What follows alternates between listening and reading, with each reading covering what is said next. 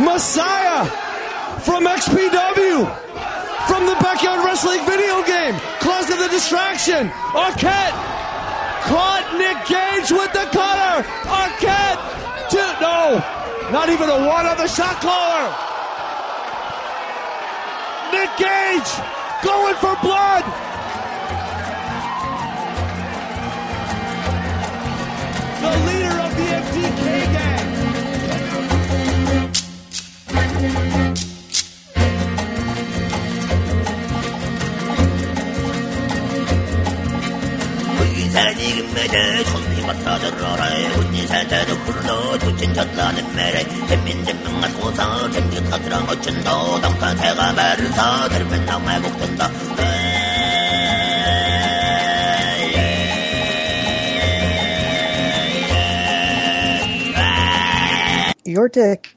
is literally going to be in the doctor's hands.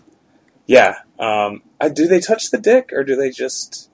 Because I, it's, I'm, I'm, I'm still a bit unclear. I looked at the pictures, um, and I'm not hundred percent sure what exactly they're cutting off of me. Um, but I'm excited about it. Um, so yeah, uh, welcome, mean, welcome everyone. is that a good? Is that good? Is that the beginning? Yeah. Welcome to uh Dick Cutting Podcast. Yeah, the DCP. Um, Yeah. This is Wrestling is Gross, number two, uh, numero two. Um, we're going to be speaking a bit of Spanish on this episode. Um, And also, we're going to try to fix a few things that we got wrong uh, last time, such as Hi, what's your name?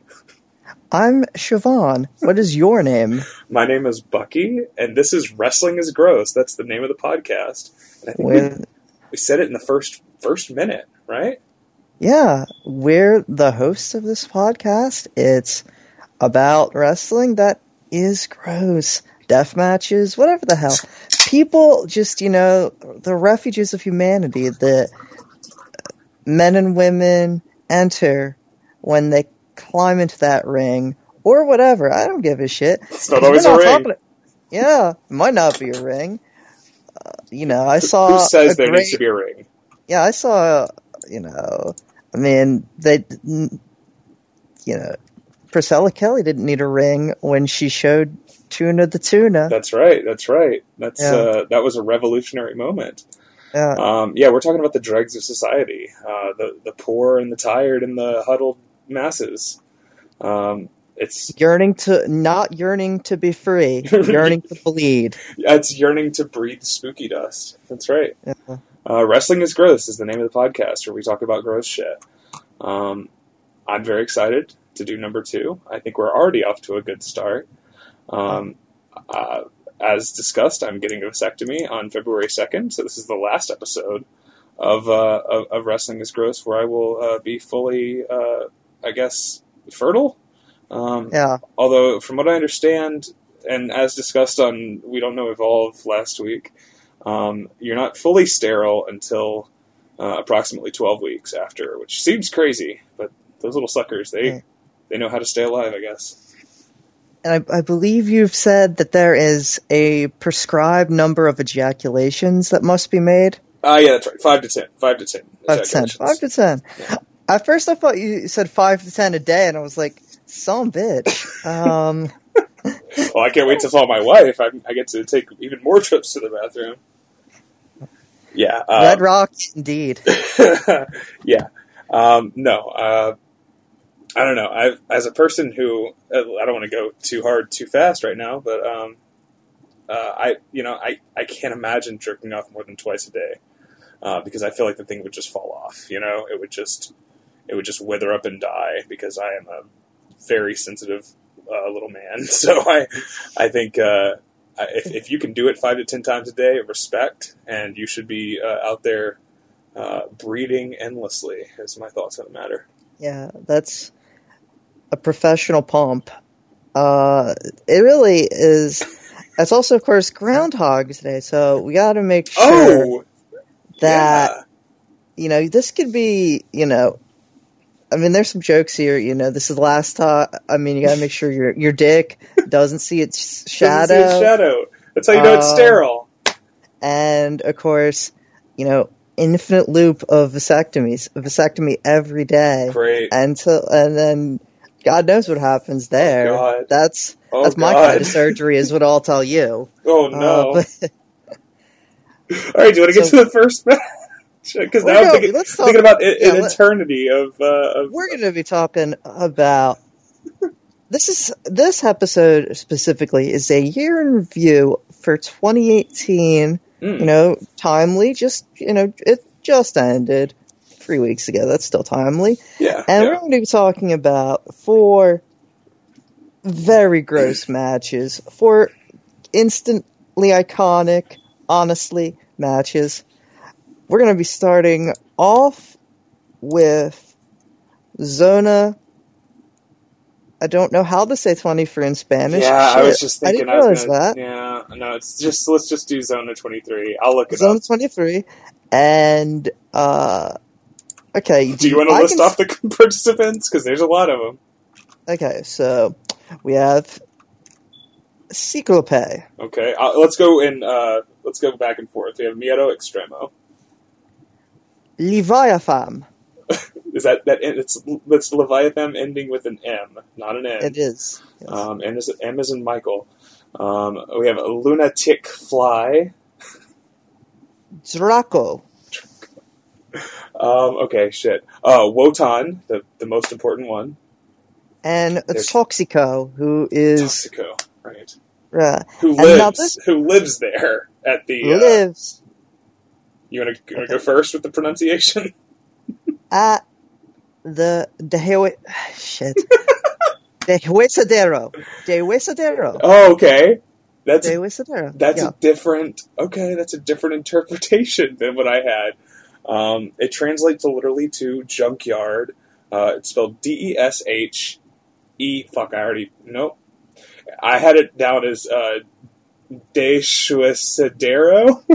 Yeah, you said it on You Don't Know Evolve, and I was like, you son of a bitch. Did I do it? Um, Yeah. I, I it need to go back and listen. I need to go back and listen. It listen wasn't good, man. It wasn't good. Um, okay, so this is a right, set. De De Huesadero. De Huesadero. De Like, Huesadero. Got it.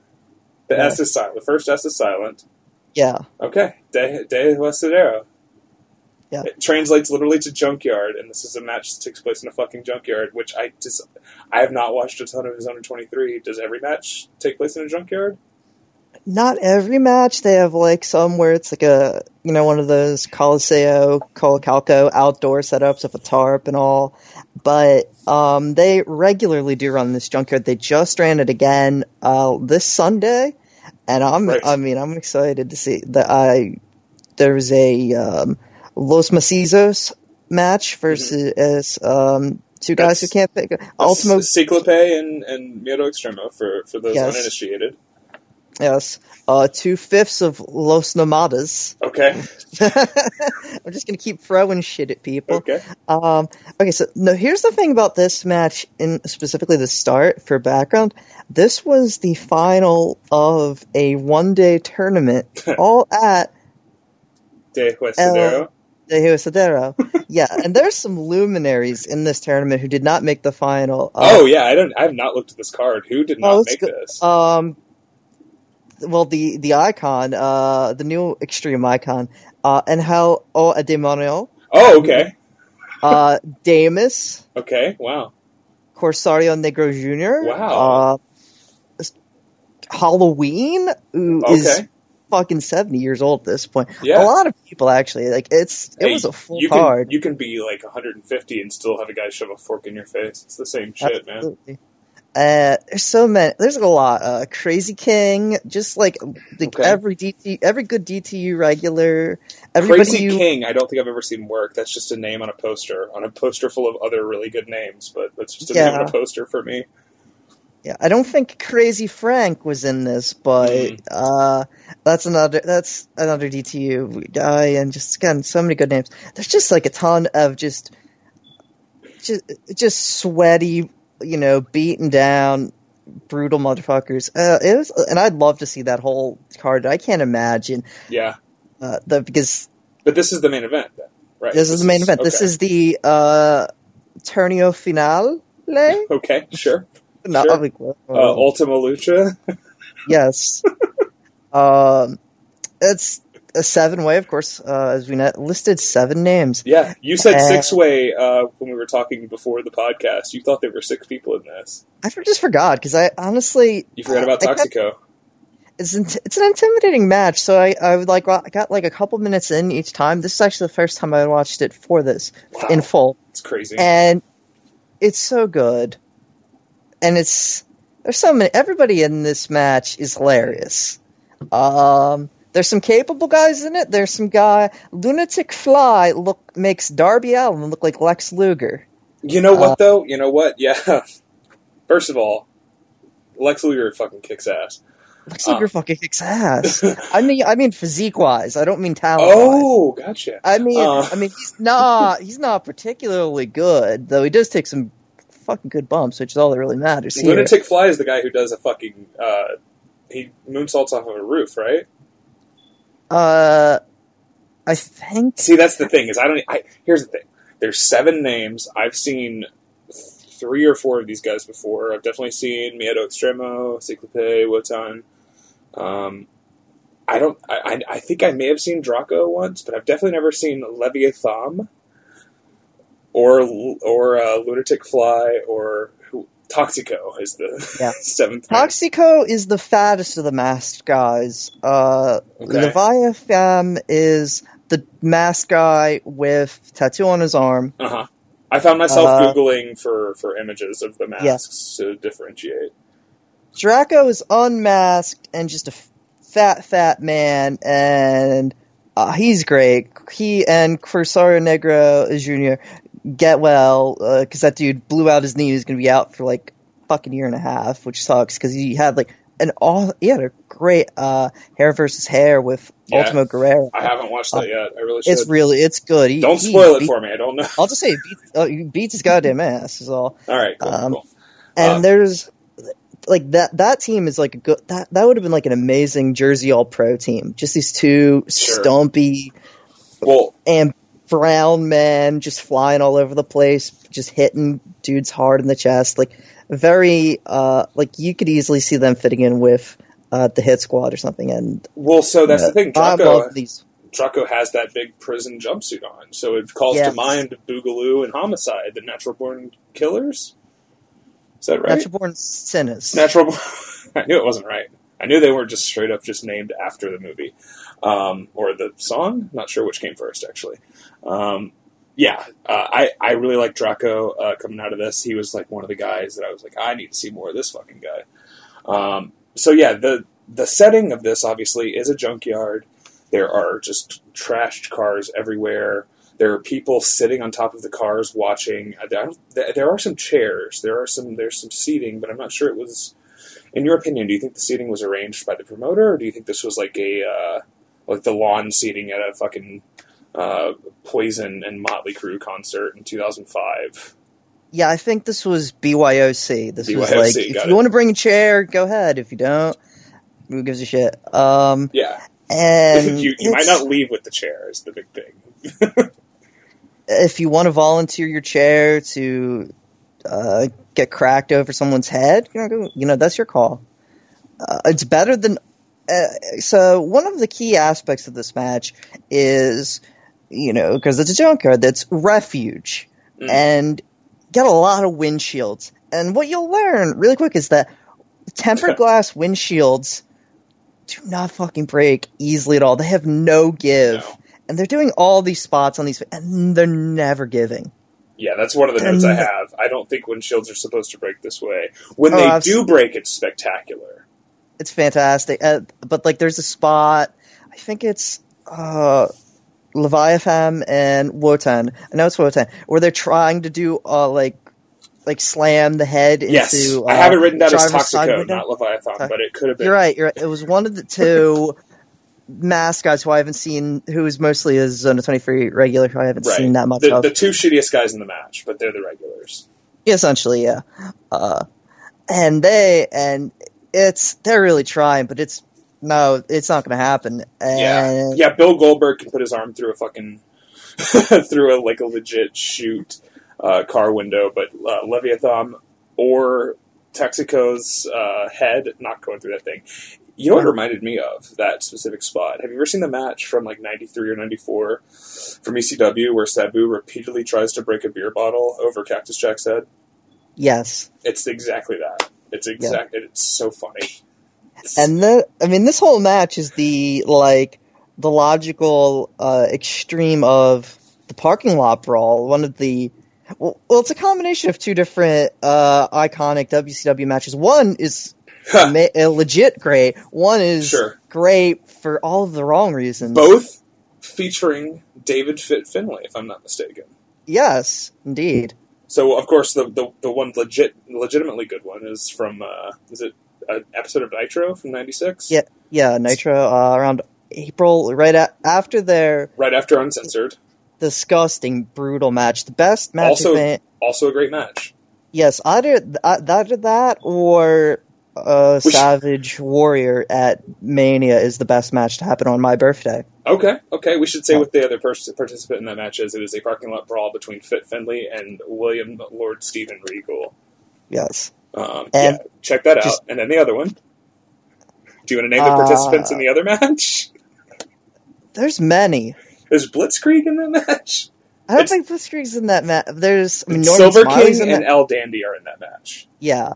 Uh, The Junkyard Brawl for the hardcore the Junkyard title. Invitation, and I mean, I think uh, Chris Adams is in that match. Hell yeah. Literally, like Norman Smiley is in that match, probably, or was that before? I don't know.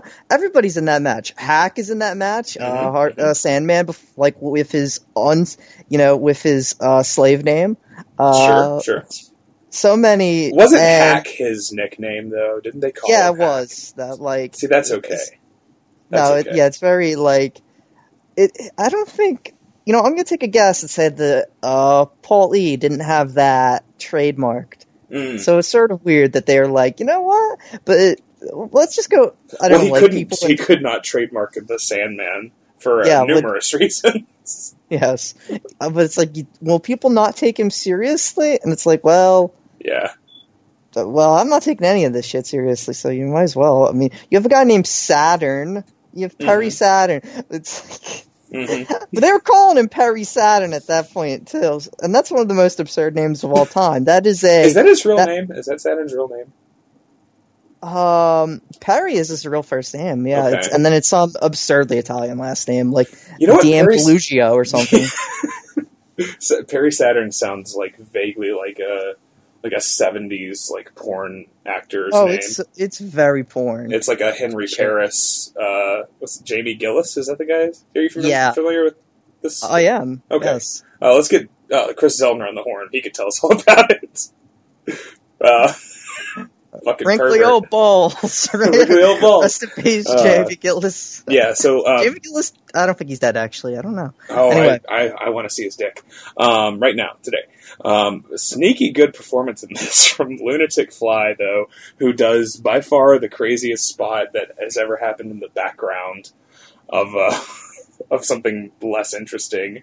Uh, there's a moment very early on, it's about four minutes in, and I will make sure to gift this and put it on the thing, on the old Twitter. Um, At Wotan- Deathmatch Pod. at Deathmatch Pod. You'll see it flashing in a GIF.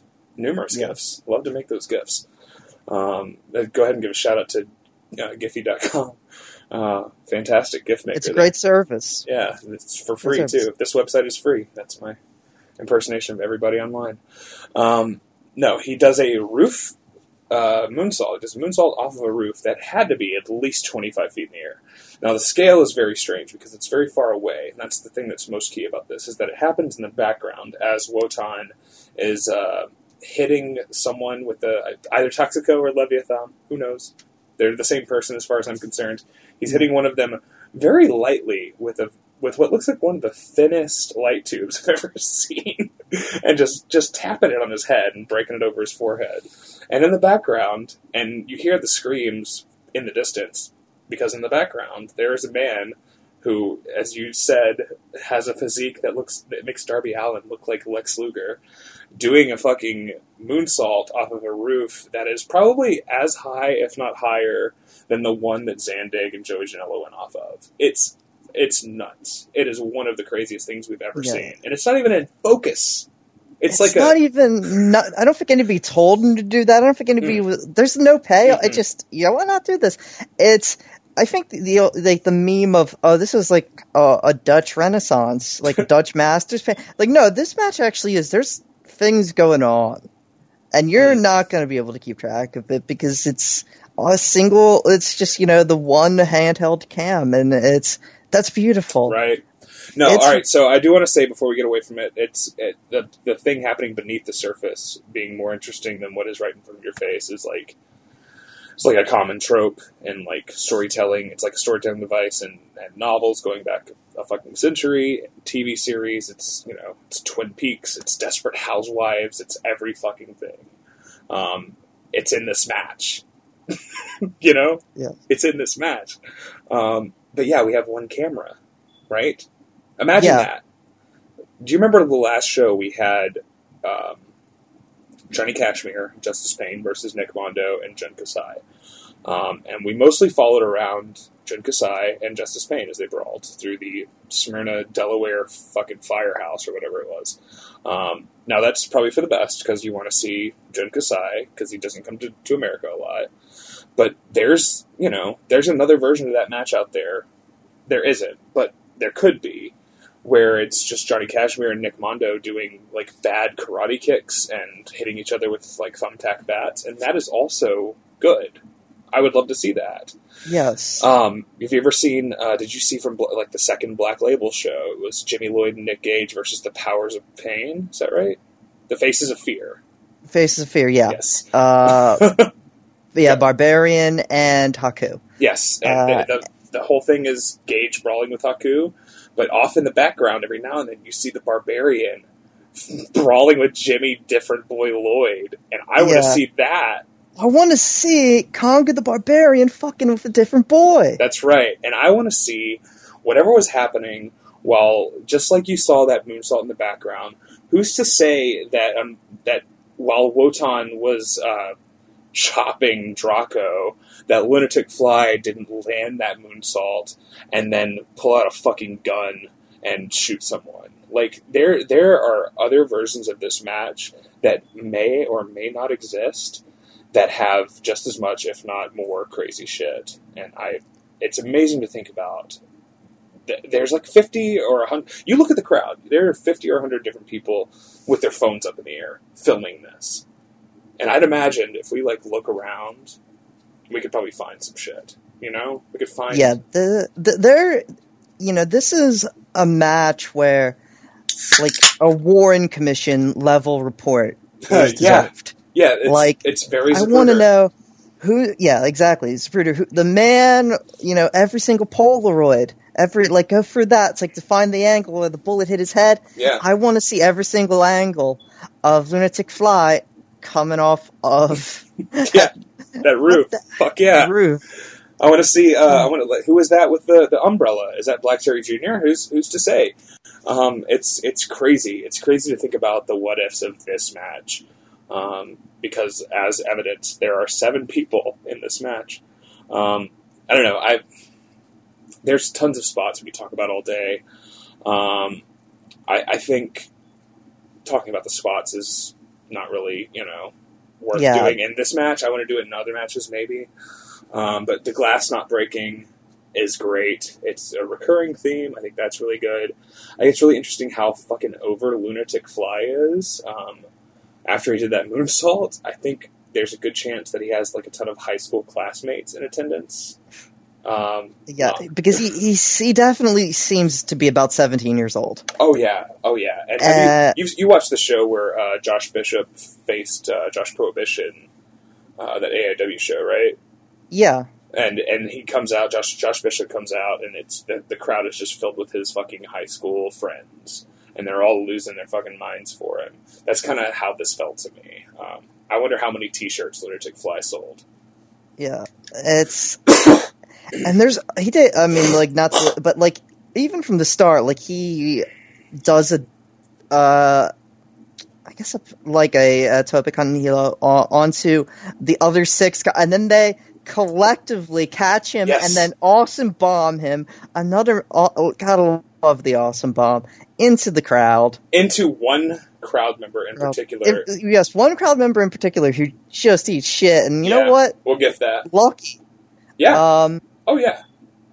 and I- want and like the, there's like there's some and one of the things that's worth note okay there's too much there's too many spots it's all about and even like the shitty guys i mean they're dying in this match Oh, yeah. everybody's dying but one of my favorite uh, like uh, like it, cycles back to being sort of it's basically like a cibernetico um inside the ring but uh, like like halfway between like a reg, like a a sort of scramble match like and a cibernetico where just things are just you know not not to just apply the lucha trope to it because it's in it's a lucha match featuring a lot of luchadors but it's like it's a little bit different than that. It feels like uh people are just rolling off and all of that Right. It does have that structure of um, two guys come in, hit their spots, two more guys come in, hit their spots. Now that is, in theory, just the same as any like American scramble match, but there is something to the rhythm of this. Um,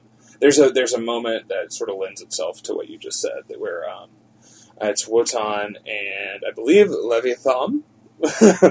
Yeah. Uh, uh, brawling outside the ring, and people are going nuts for it, and they're like doing shoot headbutts, and Miedo Extremo comes over and he like breaks him up and he says, "Hey, let's get it back in the ring, you two. And then they both roll in the ring and then they start brawling in the ring. It's like Yeah. weird, weird shit like that. It doesn't make sense in the context of, of, or would make sense in the context of American wrestling, but in this, it's like, I guess it makes sense. yeah i want to i love the idea of just um Miedo Extremo, like he's the agent here. He's the, he's the Pat Patterson of uh, El Dohe Cedero. That Okay. that you know, I want to be the Pat Patterson of El Dohe Cedero. Just like yeah, I got I got this. You know, you're gonna. I got we got Mad Dog Vachon here, and you're gonna hit him with the leg. You're gonna steal his leg. Oh, that's that's such a good spot. That's not a gross I've- enough match to talk about. I've about. but never that, seen that match. That's uh, It's that's it's good a- friends, better enemies. yeah, that's actually that's really actually a great match because it's just he, Nash just beats his ass, and that's what you want to see. I don't. I want to see Shawn Michaels eat shit. Fuck that guy. anyway, but okay, so one of so like there's the inner, and then it just sort of spills back out into El Dohe Cedero Right, right. uh, for the end run, which doesn't theoretically make sense because this isn't worked as a false count anywhere match. Like this is goes at least like the well, first. have there been any pinfall attempts before this? Like that's the thing. There were pin, there were no pinfall attempts outside of the ring, as far as I know. Yeah, But at the same time, but anywhere, anywhere, like were there pinfall attempts in the ring? I think there was one or two. I think someone tried, but at the same time, it's like it doesn't. it doesn't feel like it mattered. Yeah, maybe a lunatic Like- fly tried after he moonsaulted off of a roof. Yeah, what like what if there? It's like that. God, this has to, this the way to do this match. There is a way to do this match with just you get like your four referees or whatever. You know, every single pair up, and they do it like that old Stardom gimmick. Have you ever seen that one of those matches from? I've couple- I've seen maybe three Stardom matches ever. Okay, so it was this gimmick of the ref had a GoPro. Uh, it was wearing a helmet with a GoPro on it. and he was fucking one of the talents. Well, And it- and it was Rossi Rossi? was wearing a, go, a GoPro on his fedora as he Oh, was laying the wood Uh-huh. to redacted. And You say you say redacted, lay in I- the wood. I'm I'm a pipe man myself. Yeah, the lumber layer, Adam Jacobs. Okay, Uh, okay. That's such a good gimmick. Do you do you uh, do you remember that gimmick? I do, I do. It's it, He literally hit people with a two by four, Yeah, and yeah. it was so good because he's just Adam Jacobs is just he's laying wood. He's, he's he's a special guy. He's our special guy. And then he debuted tights and turned babyface, and you're like, Now see that I don't remember. Yeah, that that that's a really. I've never seen that match in full. They only saw the highlights. A very disgusting match. They ran for the uh vacated Wildside title, um, a war games, but a very indie ass war games where it's like a gauntlet match, effectively. okay, It's just like I've never seen it in full. I mean, it's bloody and disgusting for sure, but it's like that's not war games. get that fucking indie bullshit out of here. You're better than that. It's like the it's like the three way war games match. It's it's Yeah, along the it's same got- lines. it's got it was very yeah um but anyway let's put back, so this so there's two crucial there's one crucial spot that we should say Okay. because we're I, getting it could be anything. I have no idea what you're going to say right now. i want to go with after the mat at spills back out and we get this finishing run of now it's a false count anywhere match Mhm. was i guess it doesn't matter really Always was. You just didn't ask. You never No, asked. yeah, nobody it didn't seem to matter at the time nobody you, you hadn't done enough damage to your opponent yet you know that's, That's right. wrestling Wrestling you're gonna- logic. So we see Draco running, essentially running it in wet. He's, I mean, you know, at his pace, and he climbs up onto a forklift that has what looks like a what like a an early '90s Crown Victoria on it or something. Some massive Yeah. car on this forklift, uh, being I would have said by Mercury Grand Marquis, but yeah. something like that. Gigantic American car, made in the USA, baby. Uh, that's from Drake Landell. Uh, The Nature Boy making a cameo appearance. Uh, Crunch McGee himself, and we get so, and then Miedo Extremo follows him up this forklift that is industrial forklift ca- that has a car on it, Mm-hmm. and then Cyclope gets there, and then shit goes bad. So I just want to say, I do believe that Cyclope, Miedo Extremo, and Draco are all working well within OSHA regulations for workplace safety. Okay, I don't want to. I don't want to get any anybody any lawyers on the phone, or I don't want to have HR of the Des Des uh, De De His- De Huesera De De Huesadero. The uh, I Can saw you say it for me? De Huesadero. De I saw, Huesadero. I saw a translation of it. I was trying to translate it again. That's uh, that was as the undoing, which is fucking poetic, man. The undoing. Love Okay. that. Okay. And- all right. So it looks like they're going to do it like a Spanish fly. Near, all right. So do you remember the original Spanish fly? It was not one guy doing a fucking backflipping exploder or whatever, or Renagi or whatever. It was it was uh, Joel and Jose Maximo doing it. Both of them at the same time, and a third man doing flips off the top rope and landing together. And usually, one of them is going to break their ankle. That's the original Spanish fly. Okay. And I thought they were going to do that, but they don't do that. They don't even come close to that. Can you It- do you want to describe what happens? I don't know if that death is what happens. Uh, Draco seems seems like he does like like they seem like he's. There's multiple times in this match you might where someone actually seems like they might be dead, but that's definitely one. Everyone lands bad on this ancient ass, um, gigantic American V8 car, Mm-hmm. and it's just everybody. Uh, They all eat say shit. C- yeah, Cyclope ends up on the rear window. Um, uh, uh, I don't. So I don't know if anybody contacted, made any contact with glass, but glass does shatter from just the incredible kinetic energy landing atop it. Um, I don't think anybody actually made contact with the glass directly. Um, whatever did happen, they all died, and then none of them factored into the finish, which I don't necessarily even want to spoil here because it's it's not it's not unnotable. I burped really uh, overtly into the uh, microphone there. Sorry. Um, it's not. ASMR. That's right. That's right. That's what this is. Um, yeah. uh, sensory therapy, baby. Um, I I think it was either Leviathan or Toxico who won. I don't know. Maybe neither of them won. Um, I do know who won because I look only because I looked at the card. But Okay, well, don't- I like the mystery of it. I've heard that multiple people in our DM, uh, which let's face it, are eighty-five percent of the listeners, have not watched this match. Let's not spoil it, okay? But sorry, say what you're going to say. it has one of my favorite um, to bring up Mike Awesome again in a different context, one of my favorite yeah. endings to a match ever is from the first one night stand. Mhm. The the Yeah. really the only like F, like full ass effort match on that card. Uh, and that's I actually love. I actually think that's the best uh, version of Mike Awesome versus Masato Tanaka It's very possible. It's up there for because sure. it, it has that real like these two guys are, might die. doing It's very this. concise. and yeah, it's I think it's like 12 minutes or something. Yeah, uh, and it ends after a splash to the floor, and that was not a false count anywhere match. That's not the ECW rule set. Oh, It was yeah. ended the- and it's just like the sense. It of, wasn't even a not- splash to the floor. He like it was like a tope. yeah, Like but landed it- in a splash. and it was just like the ref just said, you know what, let's call this, and that's kind of the feeling you get with this, which is all of these guys have been, already been in a match, which we don't have no we have no footage of.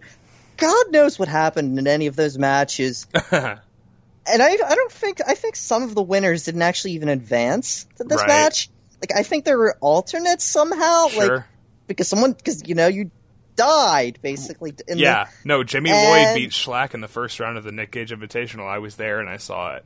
But his he fucking slit his wrist open, so he did not make that final, which then became a four way. So this shit shit happens at these shows. yeah, and that you know what? That's that's how things go.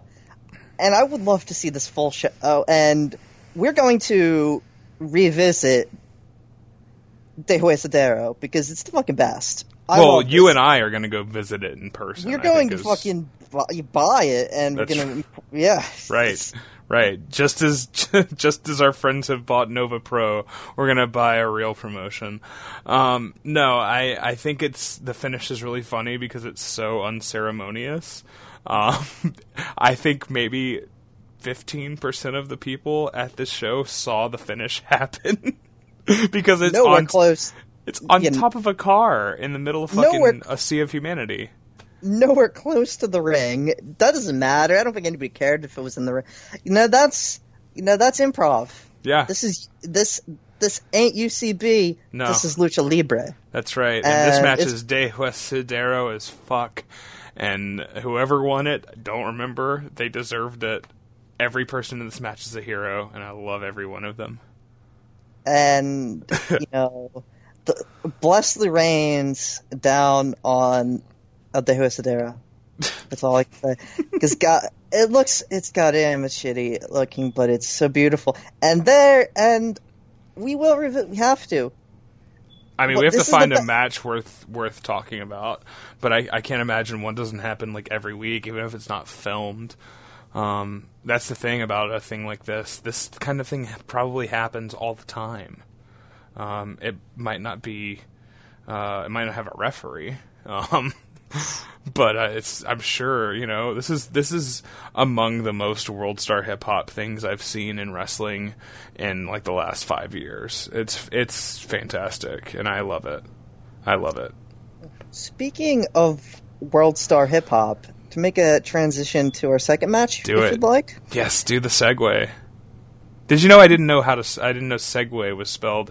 So I thought it. I thought it was S E G U E W A Y for years. Oh no! For years, I thought that. I don't know why I thought that. I thought it was because you know how like rogue is spelled with a G U E. I thought it was seg, and I didn't know. I didn't know, and then my wife had to tell me, and she wasn't my wife yet, and I'm lucky she married me after she had to inform me of this.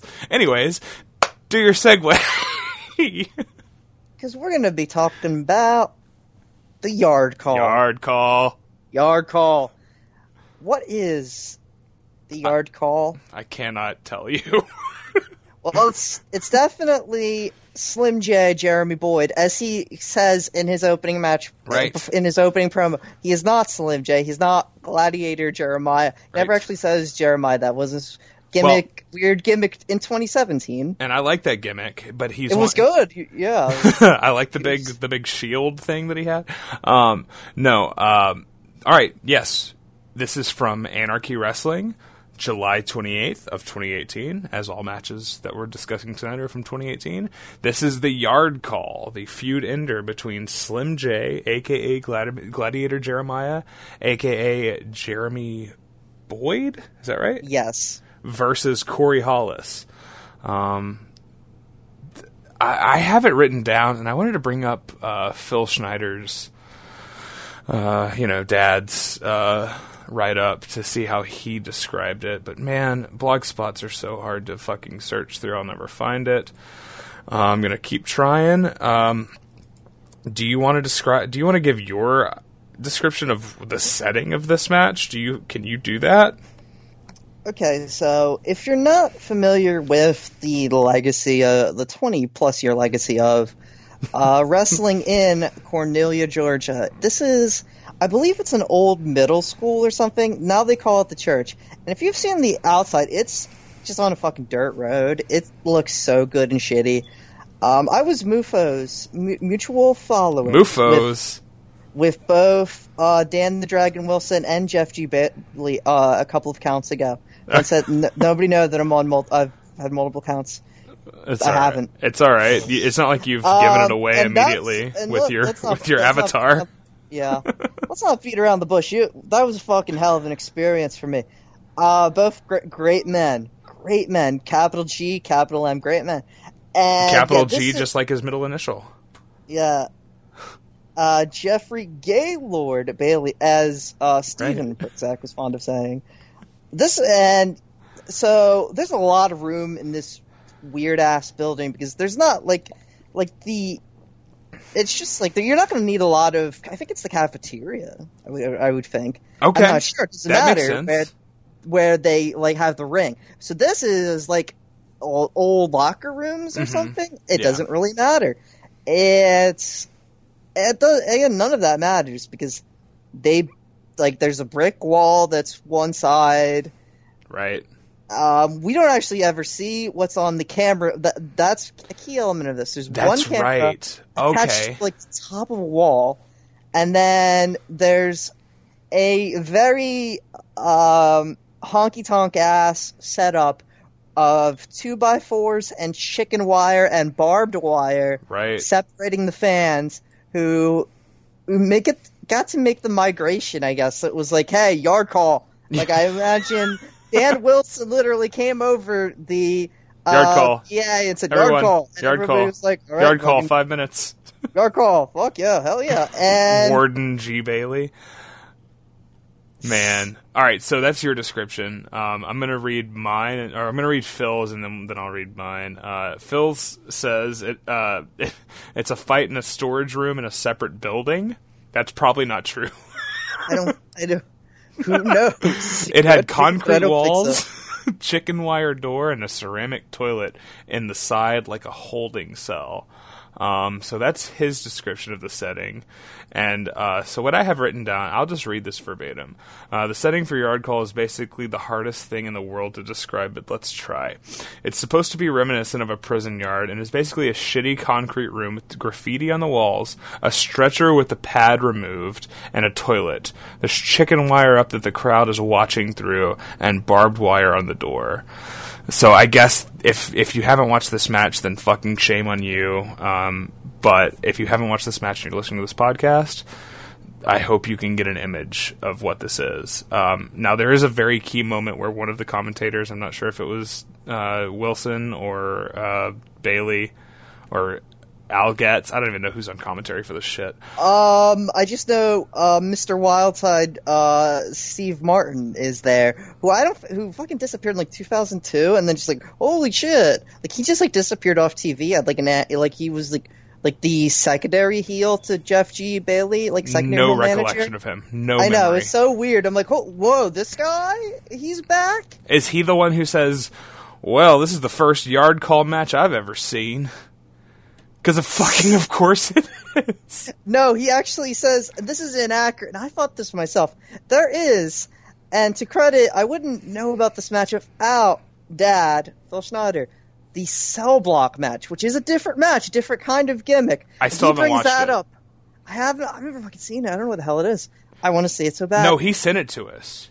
Oh shit! He fuck he. I'm pretty sure he sent us a clip.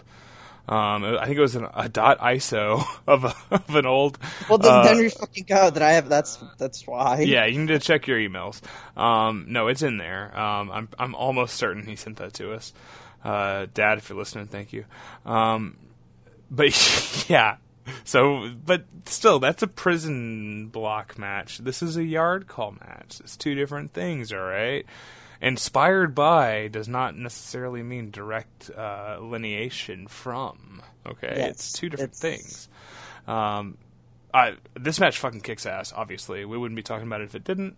Um, Slim J comes out cuffed, which is like his gimmick now, is that he's a on work release, I guess, and he Well, I to was be always like he was like a juvenile. I mean, because he's been wrestling so goddamn long. I mean, he's been wrestling since he was sixteen at this point. right. He's not. He's not that old. I mean, he's only like thirty four. He still looks sixteen, actually. I know. Yes, he he he doesn't look basically any different than he did in two thousand two. no, no, and Uh, still is insane. I, I remember from a, a Wild Side show, he did a headbutt from the top, uh, from the top to the floor. He had to have cleared fifteen feet, uh, like a like a diving, like, like, fr- a from, ver- like I mean, Crispin yeah, like Benoit style. a Chris Benoit style headbutt. Hell yeah! Yes, I love that and move. And it was like he went from one side of the ring to the other, except it was from the top rope to the fucking floor, the Like ramp. maybe. Cavernario style. Uh, repeat that. I said Cavernario style, Oh hell yeah! Yes, exactly. like just landing flat. Y- yeah, onto I, I, I believe Jeremy V. Oh hell yeah, Jeremy V. Yeah, great match. uh, What do we? We should do another podcast where we just fucking do Wild Side recaps yes. from 2001.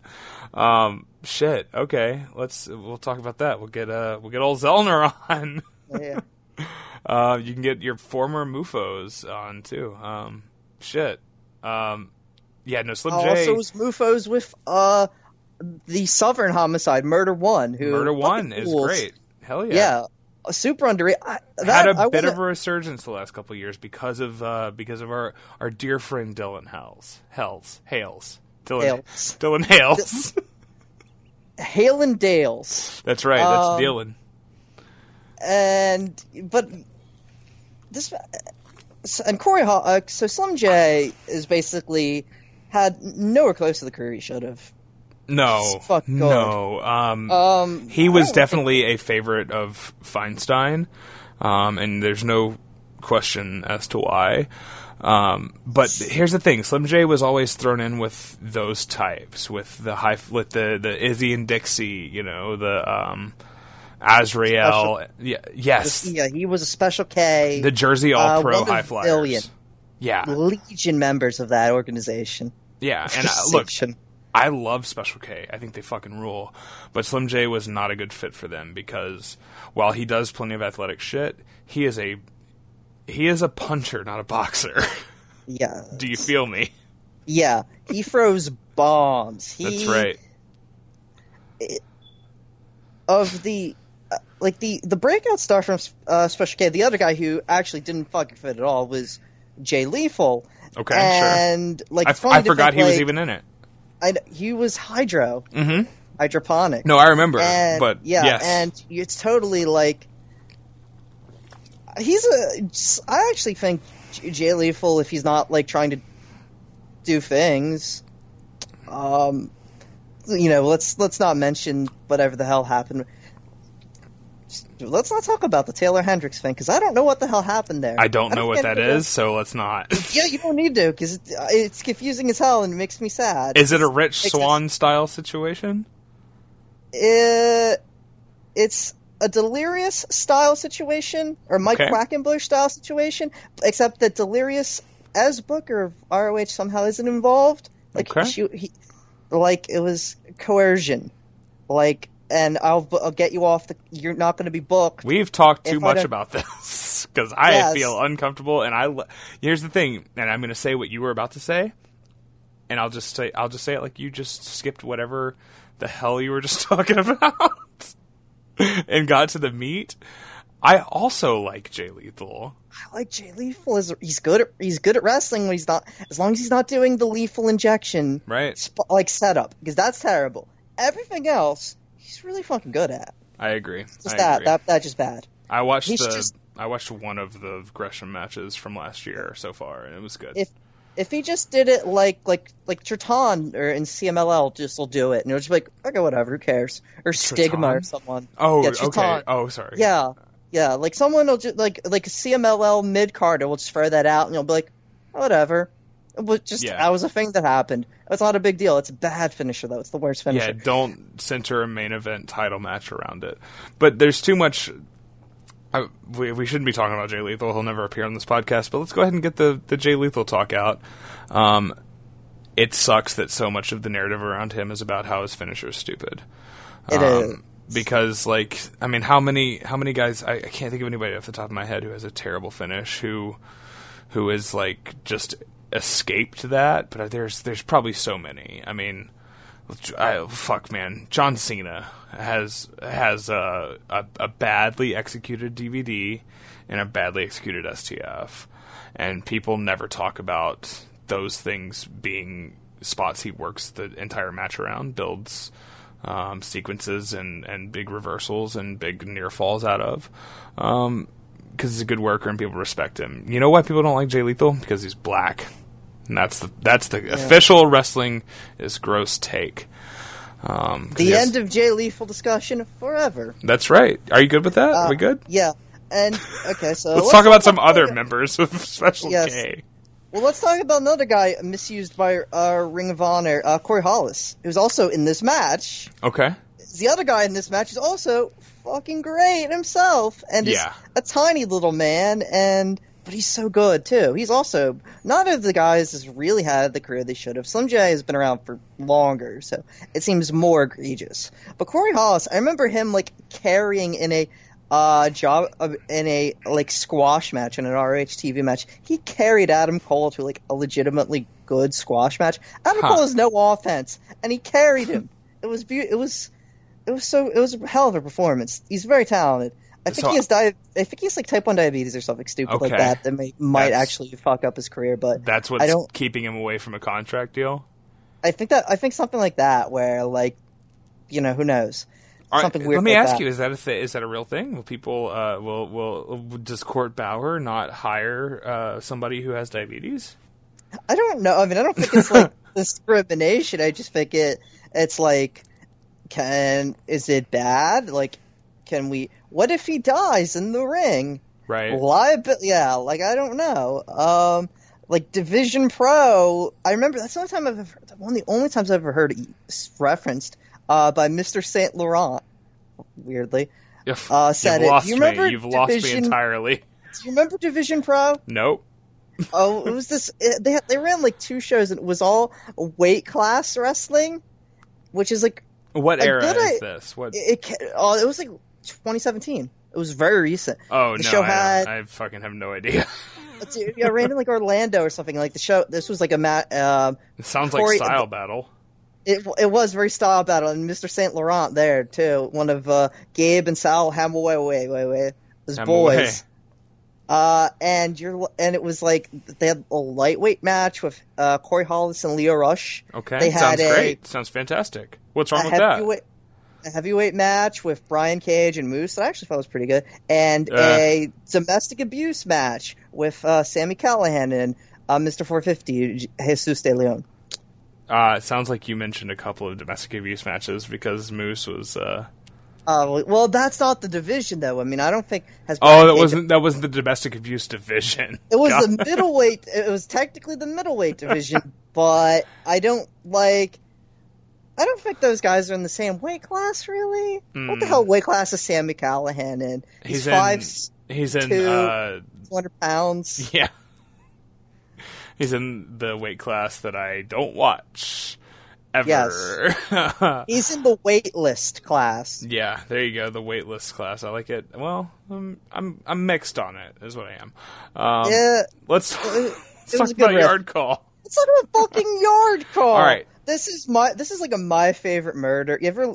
You know, my Nope. favorite murder exists. I don't I- think you've ever listened to it. Have my- you ever heard that? Have you Mm. know that it exists? My wife listens to it while she walks on the treadmill. She says it's actually really good. So It's it's actually it is, and I like true crime shit, but this is like a level of just like what the fuck are we talking about? What the fuck are we talking about? Let's talk about fucking yard call. Let's talk about Ted Bundy. No, uh, let's talk about yard call. So here's the thing: this is a nine minute and fifty second match, yeah, something like that, yeah, and you get your, and it is fucking violent as shit. There's it's just a it's just two men just beating the shit out of each other, and you get two different nut shots. Um, it's very much a it's very much a this is a prison fight match, and we have, uh, which I mean they like considering that how like bizarre that gimmick is, like the whole like sort of like calling back to the Slim J juvenile delinquent thing, like he has to go back to his past, but not really like it's just like yeah, just like I don't know, it's just sort of a it's a very like wild side idea of just like here's just this weird gimmick. Let's just do it. I've always it's like like Dan Wilson just always wanted to do this match or something, and yeah, he did it. yeah, Like this is for you, Gypsy Joe. Yeah. yeah, this is um, this is definitely it's. I mean, so it's very unique, obviously, um, and it's this is a feud ender. Um, there's a toilet in the corner. Um, we get a swirly attempt within I don't know 35 seconds of the match. Um, Slim tries to, Jer- I'm sorry, Jeremy Boyd tries to give Corey Hollis a swirly. Um, then he grabs the lid of the uh, the chamber, I believe. I don't know the anatomy of a toilet super well, but I believe the back part, uh, the part that you would shit in if you were doing a classic uh, upper decker. Uh, I believe it's called the chamber. He takes the top of that off and tries to maim, uh, just fucking brain Corey Hollis with it, um, and it just smashes against the wall. Uh, Hollis like grabs a piece of the fucking ceramic and just fucking bashes it into Slim J's head, and he just starts starts. fucking carving him up. yeah, It's, it's crazy. It's crazy. this is That's the first minute, by the way. We should talk. Okay, so the commentary on this is bizarre because it's Okay, that's it's so. it's yes, psychedelic. it's psychedelic. It's like the film Mandy, um, but good.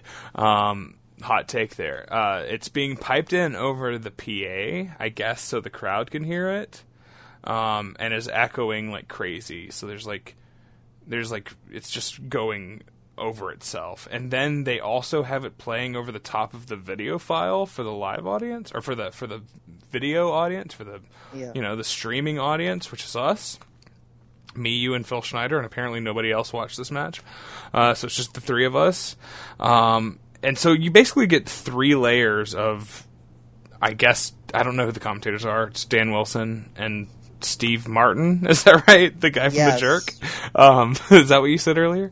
Um, Mr. Wildside was yes, Mr. Wildside. Steve Martin, okay. Um, the Mummy. Um, was it the the and some and King some guy Tut? some I'm thinking of King and some Tut. guy who has uh, a really hick name. They, they all have hick accents.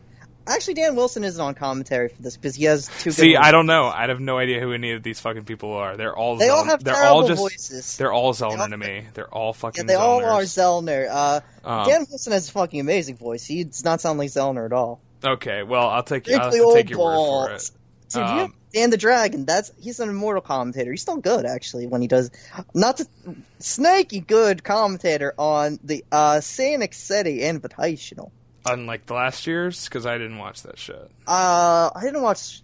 I, I didn't probably watch that shit on mute because I can't. It's too southern. If I keep Yeah. watching, and not to shit on southern wrestling, but if it's southern wrestling and it's not fucking Tony Schiavone and David Crockett, then I cannot get down.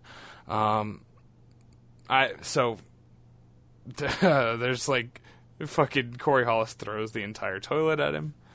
Uh, let's talk about that. Uh, He just throws a toilet at him. he picks up a whole toilet. Now I don't know how fuck- much that weighs. Do you have have you ever picked up a whole toilet?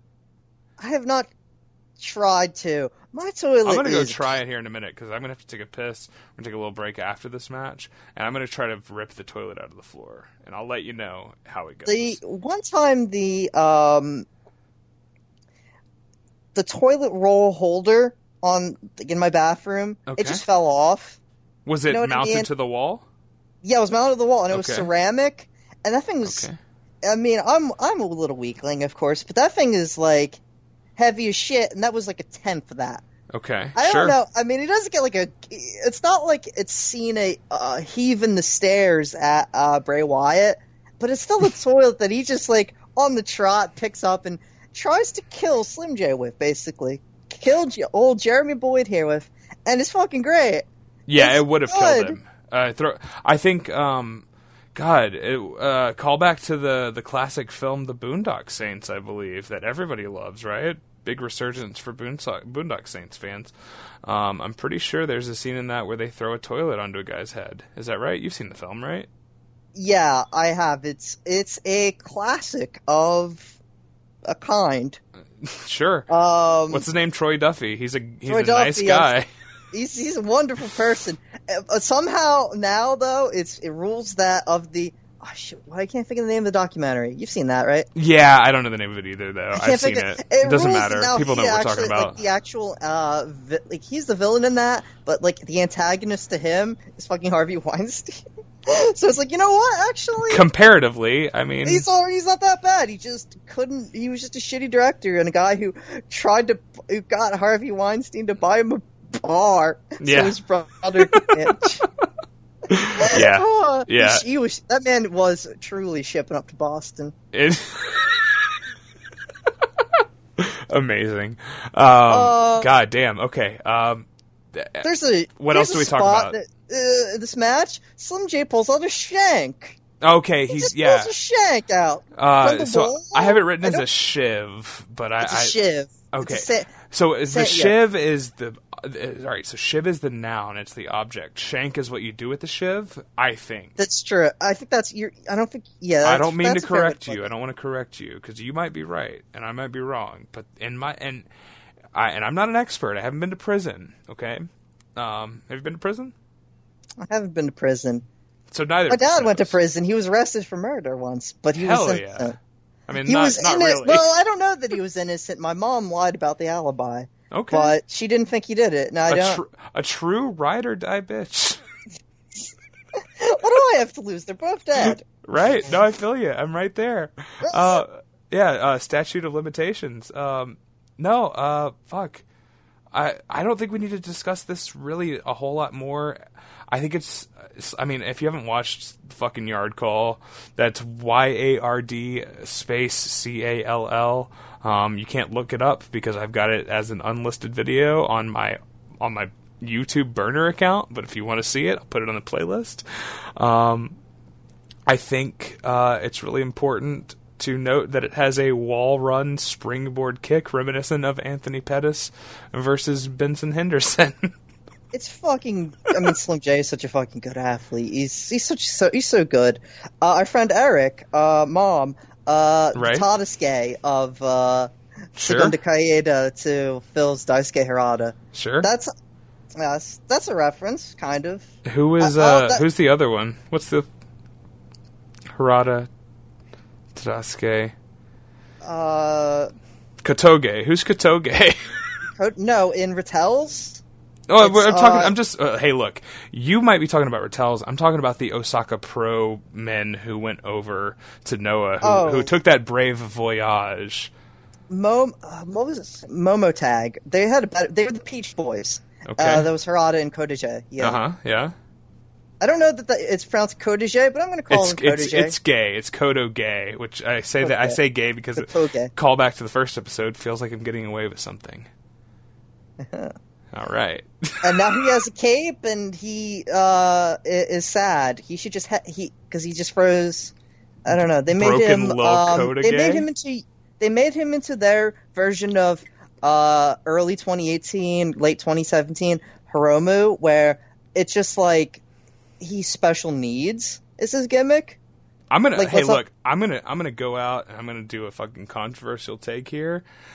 And I'm gonna go ahead and say I don't watch that shit because when I like when I when I watch people kick each other in the face repeatedly, I like there to be some sort of fucking storytelling attached. And I think Noah sucks. All right, I don't. I- I'm not. I'm not down.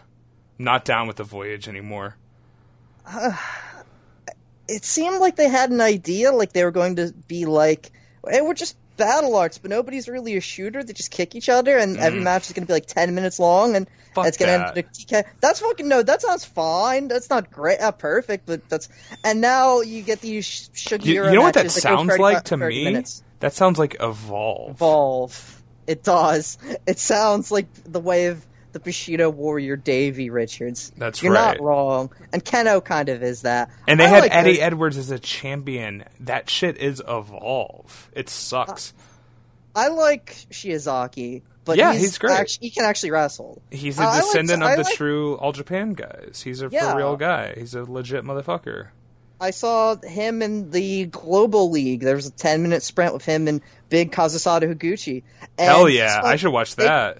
They chop the shit out of each other, and and then Go is like working the like the bloody chest, like he starts headbutting it directly, and like he's literally he is working the the fact that he just he and Higuchi just Yeah. carved each other up, and it's like this is actually good. I'm nodding not- my I head. like- this sounds I good. wish I like Sugiura what he does. I don't like the fact I don't like his matches as much as what he does. No, they're all 30 minutes long. They're too fucking long. Guy can't. He's hitting people seventy five can't work. times. He can't uh, work. and He just kicks hard. He can't fucking work.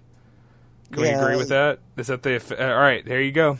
Heard it here first. Heard it here. Mm. Woo! Heard it here first. The official wrestling is gross take on uh, on uh, Takashi Sugiura. He cannot fucking work. Uh, um, all right, that's the yard call, right? That's the yard call.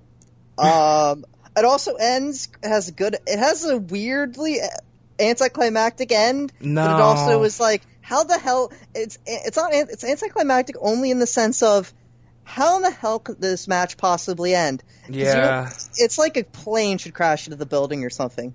I don't know how this match should end. Right? No, so that's the thing is you've been I mean not you, but you the greater wrestling fan, you know, the royal you has been viewer. yes, has been tricked into believing that a long-running feud should end in a match where there are many near falls, many kickouts.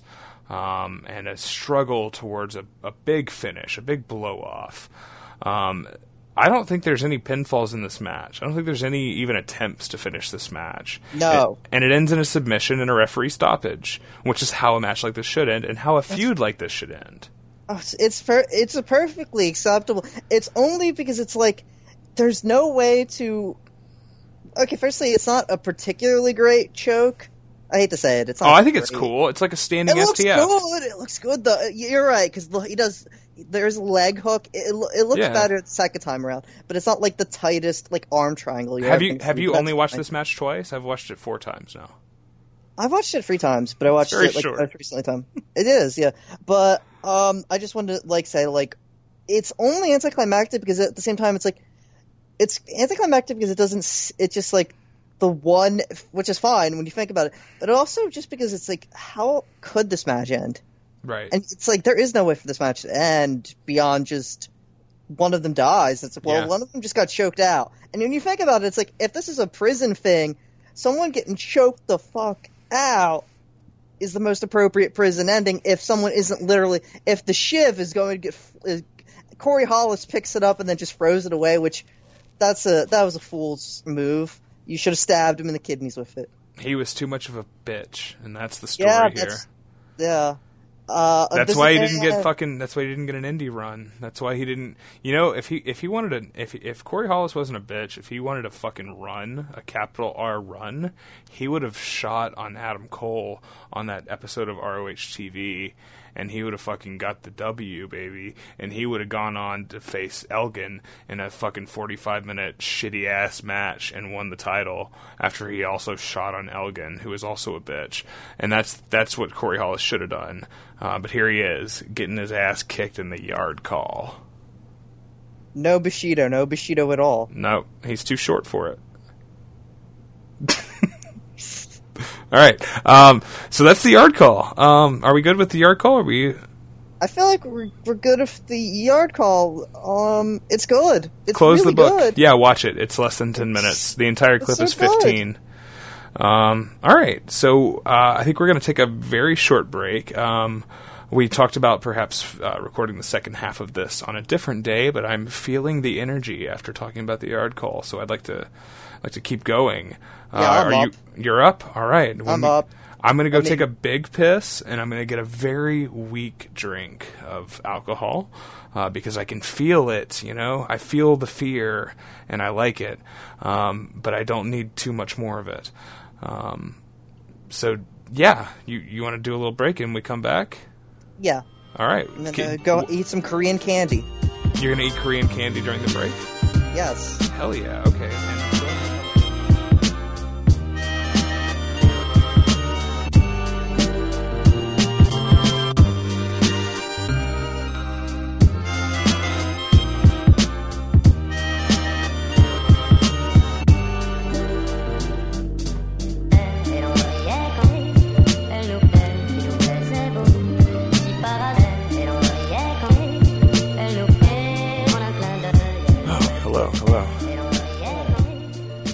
If you weren't there, I was gonna start playing the Haskins promo. A riled up Fight Haskins talks about 20 minutes in hell. That's right. a riled up. I, ooh, say it again. You, you hit me again. A riled up Fight Haskins calls out 20 minutes in hell. Why wasn't it 30 minutes? I don't know. Uh, six seconds in hell.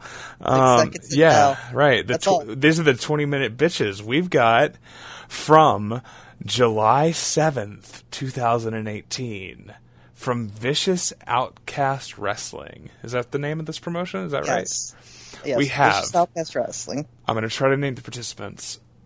We have Mason Cutter, Devin Cutter, the Hooligans, and their younger brother Neil Diamond Cutter versus Aiden Blackheart, Satu Jin, and oh, of course, Jake Garvin. I, I like. I was like, who's the sixth guy? Jake Garvin. He's the best guy in the fucking match. This Yes. is 20 minutes in hell. So.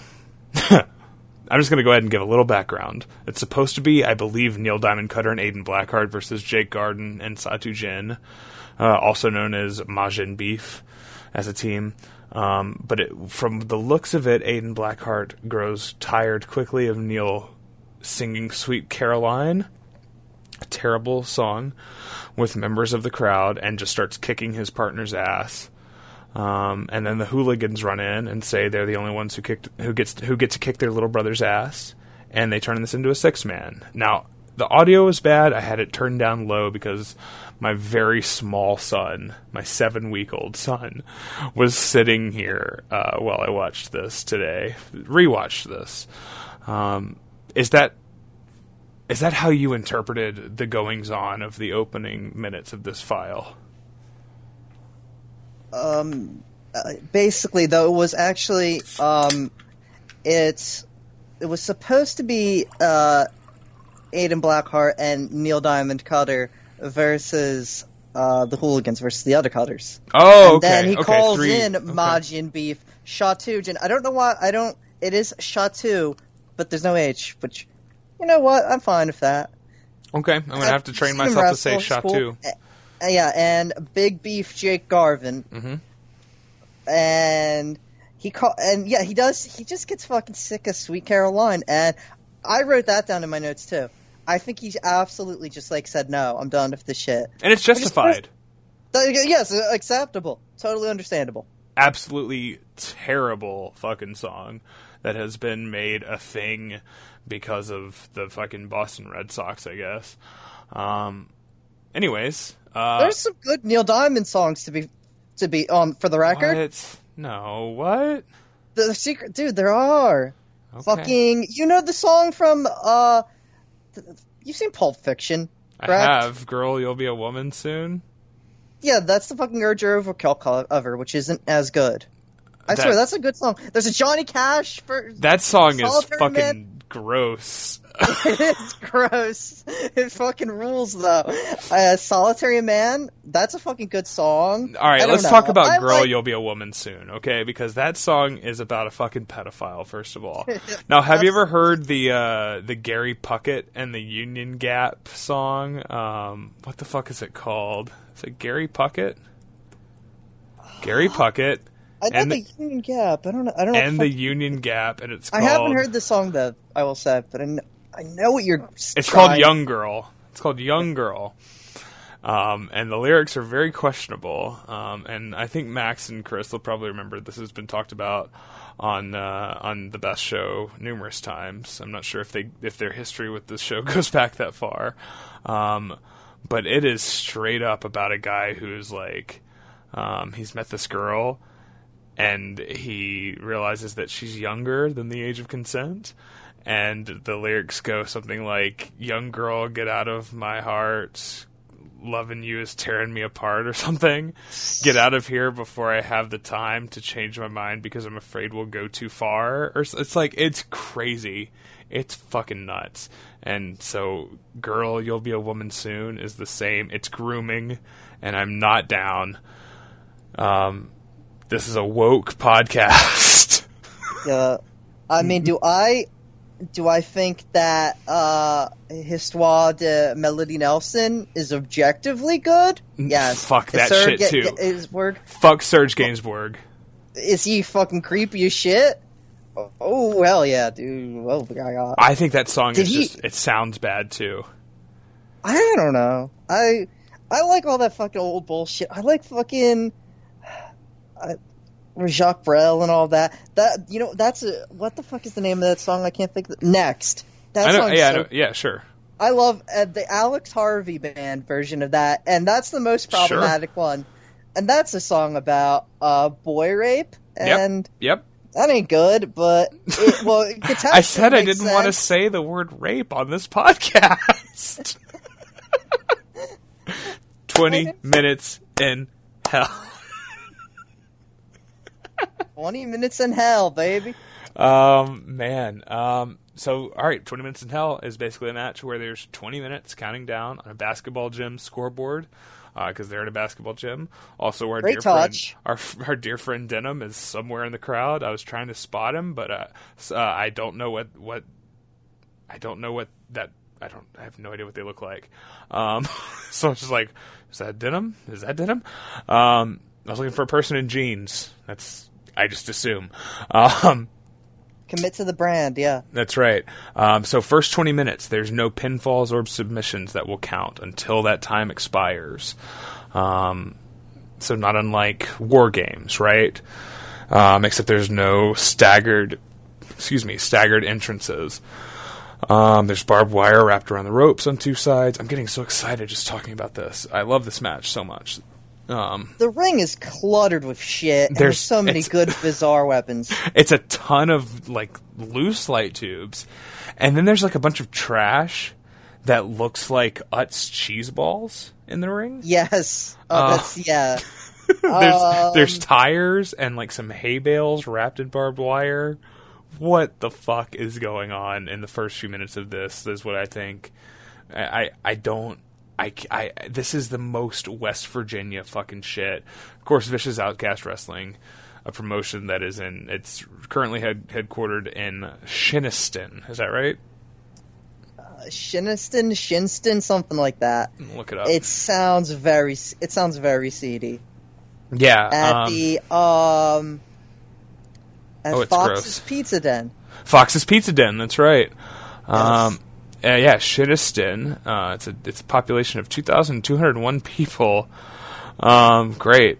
That sounds, and they're all at the show. Um, yeah, this is a six man tag. Um, yeah, the hooligans always wrestle barefooted. Um, right, they're wearing quite a bit of tape on their feet in this, so you know some shit is going to be crazy. Um, Satu Jin is a weird fucking mixed race guy. I, it's like it's like a he's one of he's a he's a strangely ethnic sort is what I'll He's say. very oriental, and I mean that in a very large sounding way. I, like, is he Mongolian? Is he um, a Pacific Islander? A classic he- Oriental.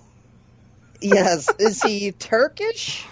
Okay, Is so some kind of this is the this is the chance I'll have to read this. Um, this is the the the Satu Jin Facebook slash Twitter post that I've read a few times or that I've pasted a few times in different places.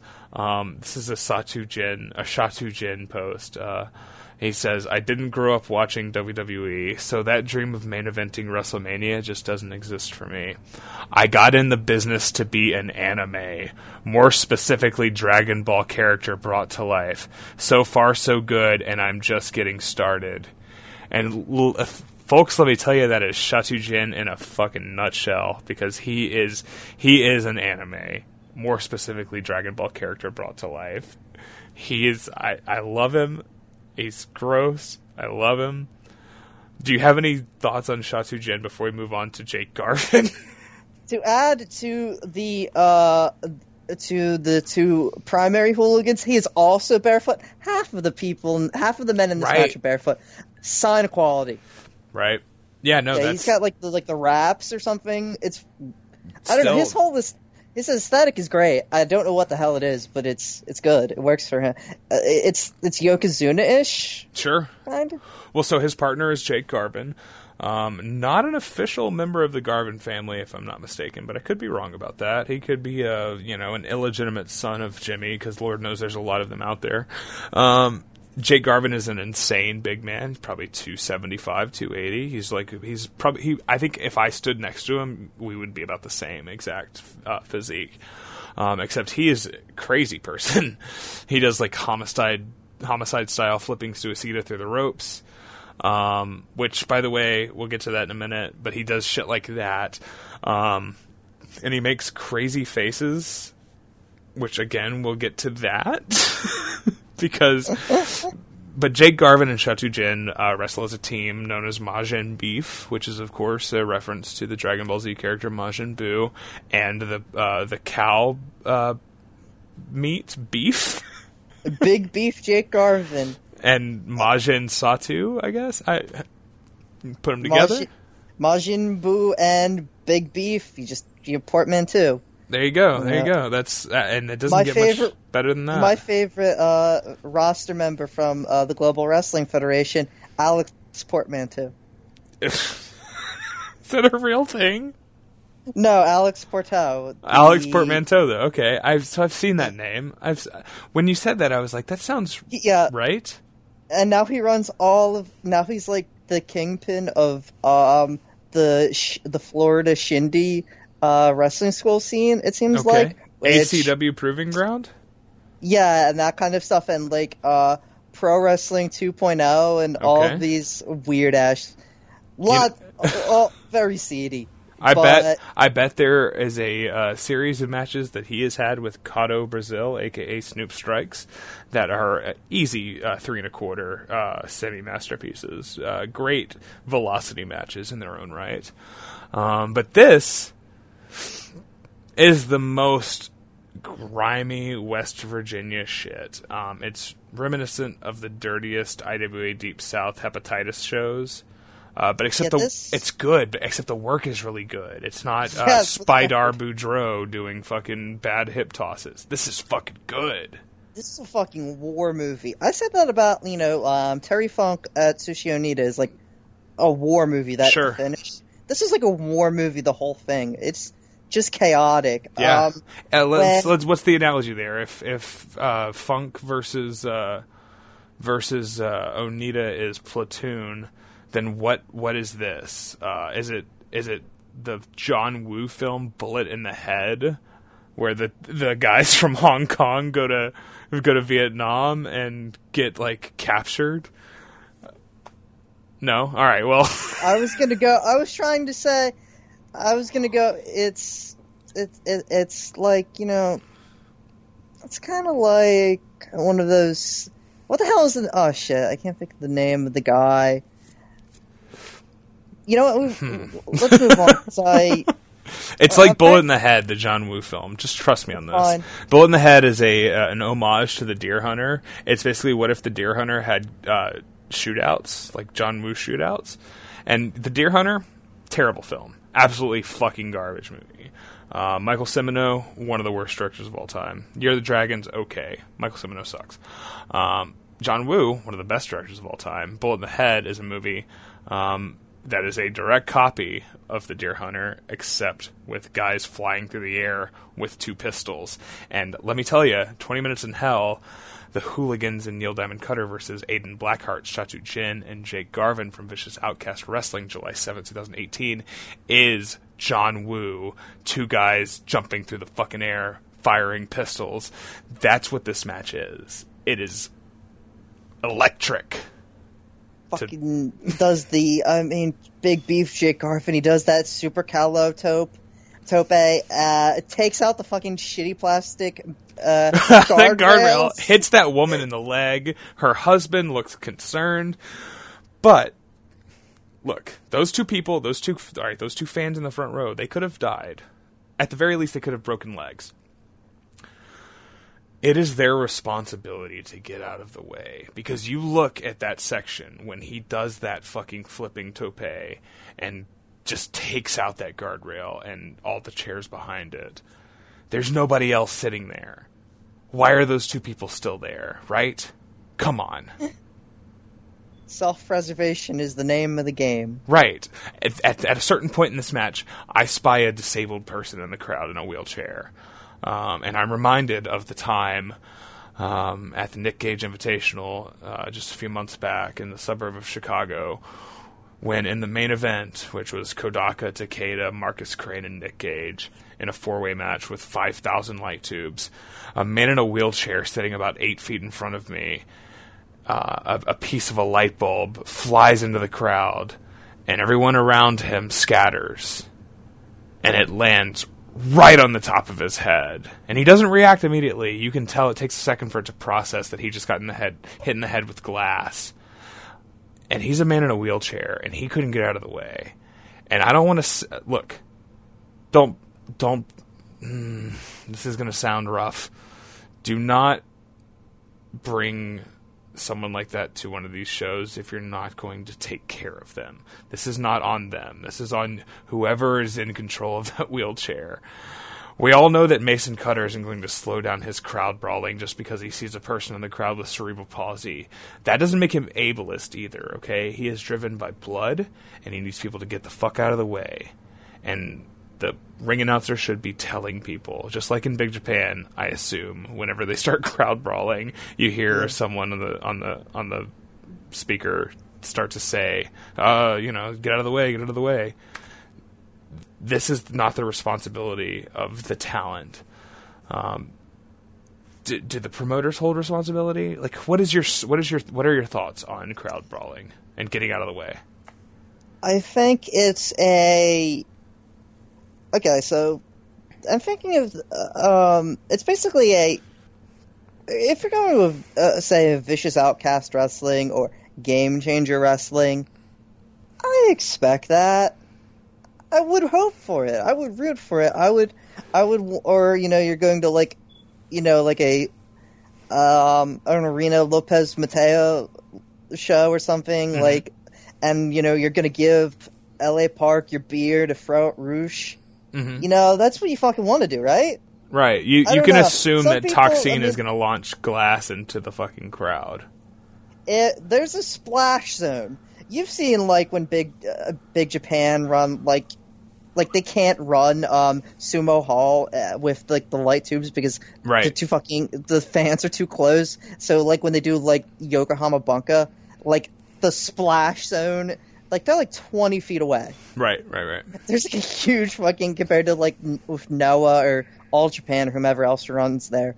They're And it's like- sacrificing ticket sales so that they can keep the safety of their fans. There's an extra row of seats they could have had there if they weren't using glass, but they have to use glass because it's important. Yes. I don't I mean like in the case of um you know this disabled individual in the wheelchair uh you know wheel his ass out of the way. Yeah. Yeah. I, I, hate- I don't want that that ain't his fault. How the fuck is he and especially like it was this like like like if he's supposed if it's like a if he's a paraplegic that's really fucking hard to start doing that yourself. Just start, especially backwards. I can't imagine that. That's No. horrifying. No, that's Move motor functions even bit. you and I don't really like. You think Get about him that. A I'm doing it right now. I'm trying to. It's, it's a yeah. Give Marcus Crane should give them the their his riot shield. That would be fucking sick. Imagine going to and just you would be like Yeah, Mark, Marcus Crane is woke now. I'm more I'm more like the the deathmatch fan who goes and is a fucking mech yeah, and the referee from uh, from that Onita and Funk match, just dressed up Oh. in a suit of armor. Um, um, yeah, so I think I if think you're- that's if you're disabled and uh, you want to go to a wrestling show, you should fucking do it. You yeah, should go the hell out of it. most But definitely. it, but also, um, if you're a fan and you like you're like there with someone who, um, is disabled or is just a stupid person, someone who doesn't have any fucking judgment. Maybe they have yes, like that guy's wife. That stupid. The guy who, who, what are you talking about? Uh, the guy who said you're gonna fuck his mouth. Uh, That's a different story. oh no no no, that's something else. Uh, I, and that could be I, any love, I number just of love that different story people. though. It's a good one. Um, no, um, okay. That was uh, AAW. Yeah, I don't. So that guy is probably going to listen to this podcast at some point. he was at the Nick Gage Invitational also. Um, uh, I, I, I was, I was mean to him, but he was mean to me first, and I told him I was to fuck his mouth uh, while his girlfriend watched. Um, and I feel bad about that because it didn't have to go that far. And I should not have been that drunk before intermission at a fucking AAW LaSalle show. Um, with that said, I, I, you know, he fucking asked for it.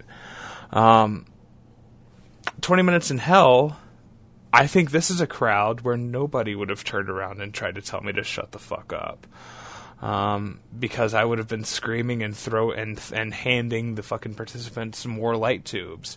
Now let me ask you this: Japanese light tubes, Mexican light tubes, American light tubes. Are they all the same? Because they don't seem the same. Japanese tables, of course, but like that's a legendary thing. But what is? There seems to be a disparity in the way these things break. Okay, so this was brought up. This is reference to our favorite that we've seen half a match of. Our favorite promotion, Yeah, okay, Gorky, Gorky. Championship Wrestling, that they were using tubes that weren't burnt out, Mm. and I wonder. I don't know though because they're like they're fucking just bat boxes of fresh tubes. I wonder. I mean, I think there's definitely a composition question, and certainly not all light tubes are like. I mean, no. know, no, there's like you can get different kinds of fluorescent light tubes. Yeah, that's the thing. Does a Philips brand tube break? Um, as it, does it break less often than a generic, like a Sunbeam or whatever? Is Um, there a is there for the amount of spooky dust inside of it? Is there special? Is it Mm-hmm. can is it constructed in a certain way? Is the glass blown right in such a way?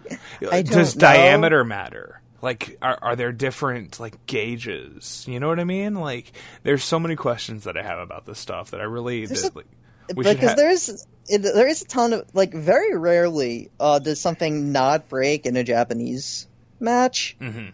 Feels Right. like like Takeda will give like the uh, which he does. I don't think he, I think he gave that up the the dragon suplex with the tube behind, which is so raw, but it's just a stupid idea. And I he it almost looks good when it broke the tube. works. And never yeah, but uh, people are never breaking like tubes break like half time Right. on like if someone tries a move and like that Alex Colon Scotty Vortex match we talked about, or I don't think they got they got like two tubes to break in the Yeah. whole match, and they were Right. trying stuff. Both of those guys are kind are solid or like have solid technique. They couldn't fucking get anything to work. Colon is great. one- Colon is fantastic. Oh, he's really yeah, he's hit, and he is the he is going to be the first uh great non-white uh deathmatch guy in the U.S. wow. Cool. Uh, yeah. Well, I'll tell you a little story good. about. I'll tell a a, good fucking a thing. very short story about Alex Colon at the Nick Gage Invitational after his match with uh, with Takeda. Uh, I am in the bathroom taking my fifth piss because I've drank so much fucking shitty beer, um, and it's not even halfway through the first like first segment before the intermission. Um, this is right after Takeda and Colon, which I fucking love that match. I, I have it down as the best match I've ever seen live, actually. Um, Great match. Absolutely. Amazing. Um, I'm in the bathroom and there's nobody else in there, and I'm taking a piss. And who comes in? But Alex Colon, and he is covered in little cuts all over his chest. I haven't told the story. He's covered in fuck. It just, and he's he's not bleeding, but he's walking slowly, like a man who who is afraid to move an inch because because he might just burst into fucking flames. And I say to him, "Hey man, that was fucking beautiful what you did out there." and he said, and this is all he said to me. He said, "That was fucking crazy, is what that was." And I said, "Thank you for doing that." And then I washed my hands and I left the room because he needed to have some privacy. He's just got his ass. He just got fucking. He just got whooped with a tree branch for fucking first. He didn't get whooped. He did the tree branch whooping. you're all right? right, I watched that match four fucking times. All right. You're right, but uh, I mean, I, I, that's such a that that's that's a momentous uh occasion. A tree branch and the, like tons of fucking glass. I mean, uh, Takeda doing the scent, the swanton to the fucking floor through the, The- pain. Yeah. have That's the the so from from Jun Kasai match that he did like a week before. Um, he did it again, but in Chicago Ridge or Villa Park. I forget what Villa ta- Park, yeah. Forget. Villa I, I drove there. I don't remember what town it was. Uh, Google Maps. Shout out to Google Maps. Um, no, I've got a couple of other stories of I I ran into Scotty Vortex while his girlfriend was picking glass out of him at that show in the same bathroom a few matches prior. Um, I also uh, took a piss in the urinal next to Nate Webb um, when I said, "Hey, Nate Webb, um, remember last, remember earlier this month when I carried you on my back during Teenage Dirtbag at AAW?" And he was like, "Oh, hey, man," and I was like, um, "Hey, uh, remember you're not in a death match tonight, so you don't need to go that hard." And then he took like a reverse Rana through a fucking door, so. he clearly didn't take the he didn't get the message. Um, that's that that shows one of the greatest nights of my life. I don't want to get too far away from Twenty Minutes in Hell, but Nick Gage Invitational Three is one of the best, one probably the best wrestling show I've ever been to. But Twenty Minutes in Hell, we should have brought Denim on. We really should have. yeah. I feel bad because I, I we'll we'll get him on and he can talk about another match if he's got something that he wants to talk about. But this is special, and he was there for it. There's a lot going on. Let's talk about the let's talk about the bar fight. Okay. Uh, uh, let's see. I, I, I, I have a, I, I have some notes before that that are. Uh, we should talk about the match where Jake Garvin beats up Dakota Bostock, but I wanted to talk about uh, Dakota Bostock. We'll- Yes, I we'll wanted talk- To, I wanted to get I want to get Jake Garvin on the on the show and say, Right, hey, man, we'll talk about I that match when then. did that. That was so good. I think we could get Jake Garvin on the show. Uh, so we'll think you would save. love to do this. Yeah, we'll save Dakota Bostock. Um, uh, let's see here. Let's scroll through. There's a spot where Aiden. Let's see here.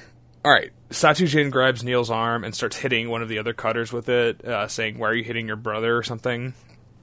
And Fucking then bizarre spot. Great though. I love yeah, it. and then Devin just gra- uh, Devin or Mason, whichever one, grabs a tube and just one of the many loose tubes, just smashes it over Satojin's face. Uh, then right after that, Aiden Blackheart hits Neil with a tube over the back that Neil clearly didn't see coming. Um, he was like looking outside the ring and had no idea somebody was about to hit him with a tube. And you can tell that right afterwards, he's like looking at Aiden Blackheart and he's like, "What the fuck, man?"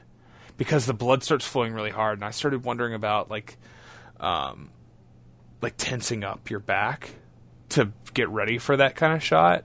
Because usually if you're taking even just a regular strike if you're taking a fucking knife edge chop you are prepared for it you know? You're getting your chest ready to take that impact. Taking a light tube over the back when you're just trying to fucking chill can you fucking imagine?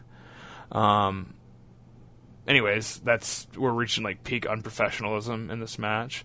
Uh, then they introduce a new fucking weapon, a wood pallet with cut open half cans of soda. glued I wanted to, to talk it. about this. Um, okay, So, okay, yeah. so we we have um, watching death matches. You do you have like specific weapons you see and you think like, oh fuck, um, like I mean, a I- little bit, like you get that extra feeling, like someone's gonna. I was watching a uh, match from the Big Japan Tag League uh, from last year, there, where there it was uh, Kyu Mogami and Masaya Takahashi versus the bloody uh, the Muddy Brothers, uh, Minoru Fujita and Kankuro Hoshino, and there was just a bucket of gravel, and I thought this is the stupidest fucking thing I've ever seen in oh my life. no, It was I so, haven't seen but that. I was like, uh, there's nothing good's gonna happen. I see a soda can and anything, and I remember this time when I was 11, Mhm. and it was Okay. like a summer, and I was just very unsupervised. It was actually in my room, so I mean, why would I be supervised? And I was just like cutting up a soda can with scissors because I thought it was fun. It was fun until I cut the shit out of myself and I started bleeding everywhere. And I was, you ever get like that? I could never be because I get that feeling in your brain. It's like a, it's like you feel it in your brain, like the metal in your brain. oh sure. And that's whenever I see the. That is what it's like it's like sandpaper. Yeah. Yeah, that's whenever I see the soda can. Oh and no. you can't. How the hell are you gonna? You can't land well on those. Those don't. They bend, apparently, but they don't give really. No. they, they're not going to stop being sharp. They're going to just. The structural integrity of a soda can is highly sound. They're made to be stacked in packages of 24 on top of each other up to 12 feet high. That that that is deliberate and a fucking person's skin was not supposed to be laid against them, much less the sharpened edge of one that's been cut in half by a fucking adolescent. So yeah, what you just said made my skin crawl. It wasn't. It wasn't good. I was also watching, um, the show about uh, Robert Evans on Comedy Central at the time, so it was even Okay. worse. Okay. You remember that? That was No, I don't. But Robert Evans Dude, is the it- guy who wrote that book about Hollywood. Yeah, and it was an I've, animated I've show. heard that audiobook. I've listened to that audiobook. It was this animated show where he was like a superhero, essentially. I okay, I vaguely remember this, but I never it was it. so. It was extremely cocaine. Mm-hmm.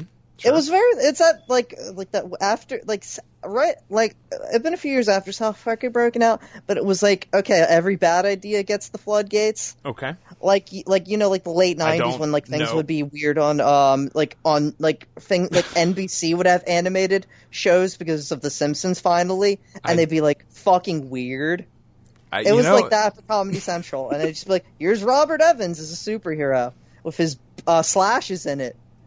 I never, I never. Re- Kid Hollywood, I think it was what it was called. Fucking shitty. It wasn't good at all. Kid Notorious, something stupid. I'll do really a bad. Pirate Bay search for that. And I'll, uh, I'll let you know how bad it is.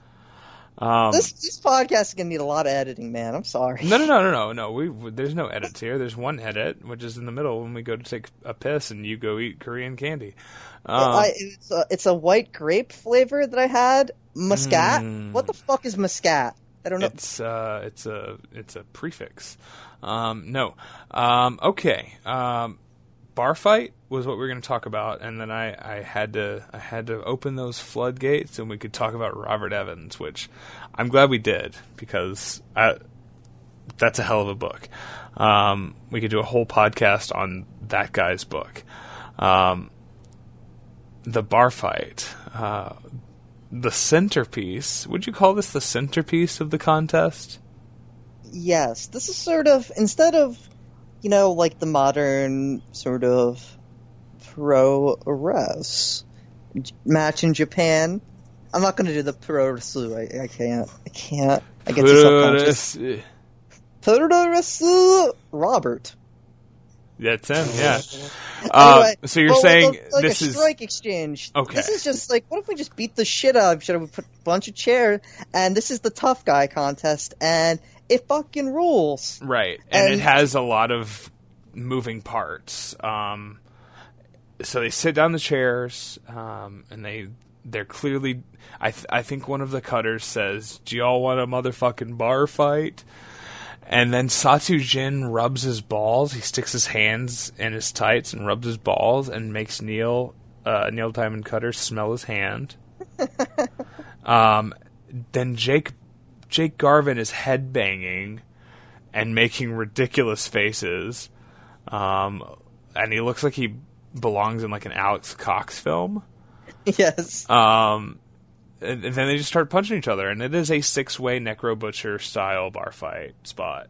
Um, yeah, all the punches are sick as fuck. The hooligans are trash talking, calling the other guys cocksuckers.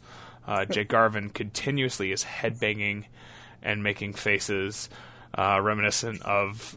Uh, have you seen Back to the Future 2? No, actually. Okay, well, he looks like a member of uh, Griff Tannen's gang in the 2015 sequences of Back to the Future 2 with the fucking faces he's making.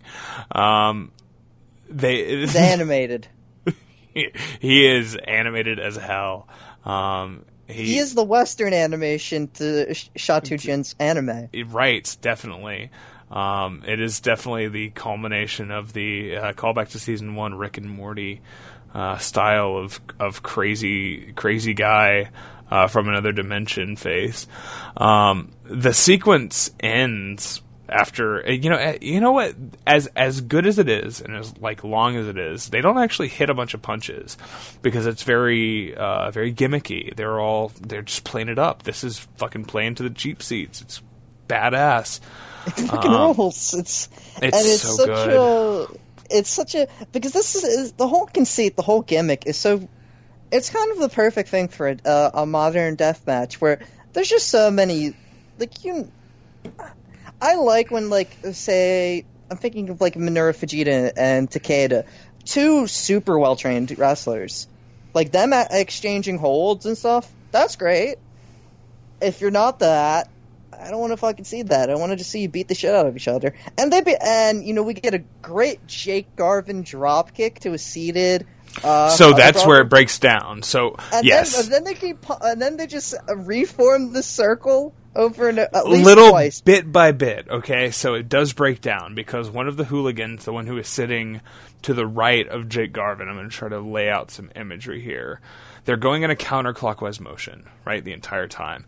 Jake Garvin punches the hooligan to his right, hooligan to the right punches Aiden Blackheart, Aiden Blackheart punches the other hooligan, that hooligan punches uh, uh, Sachu Jin, Sacha Jin punches Neil Diamond Cutter. Neil Diamond Cutter punches Jake Garvin, and around and around they go. And then finally, whichever one of the cutters, whichever one of the hooligans that was to the right of Jake Garvin, that was on the receiving end of the Jake Garvin punches, gets fed up with Jake Garvin and decides to go to, decides to break the counterclockwise motion. Just smacks Jake Garvin in the mouth. Just gives him a fucking fresh one. And Jake Garvin is just like, okay. And he stands up and he just drop kicks the guy. And we are we're done with this six way bar fight. And then yeah, then it becomes a four way bar fight briefly.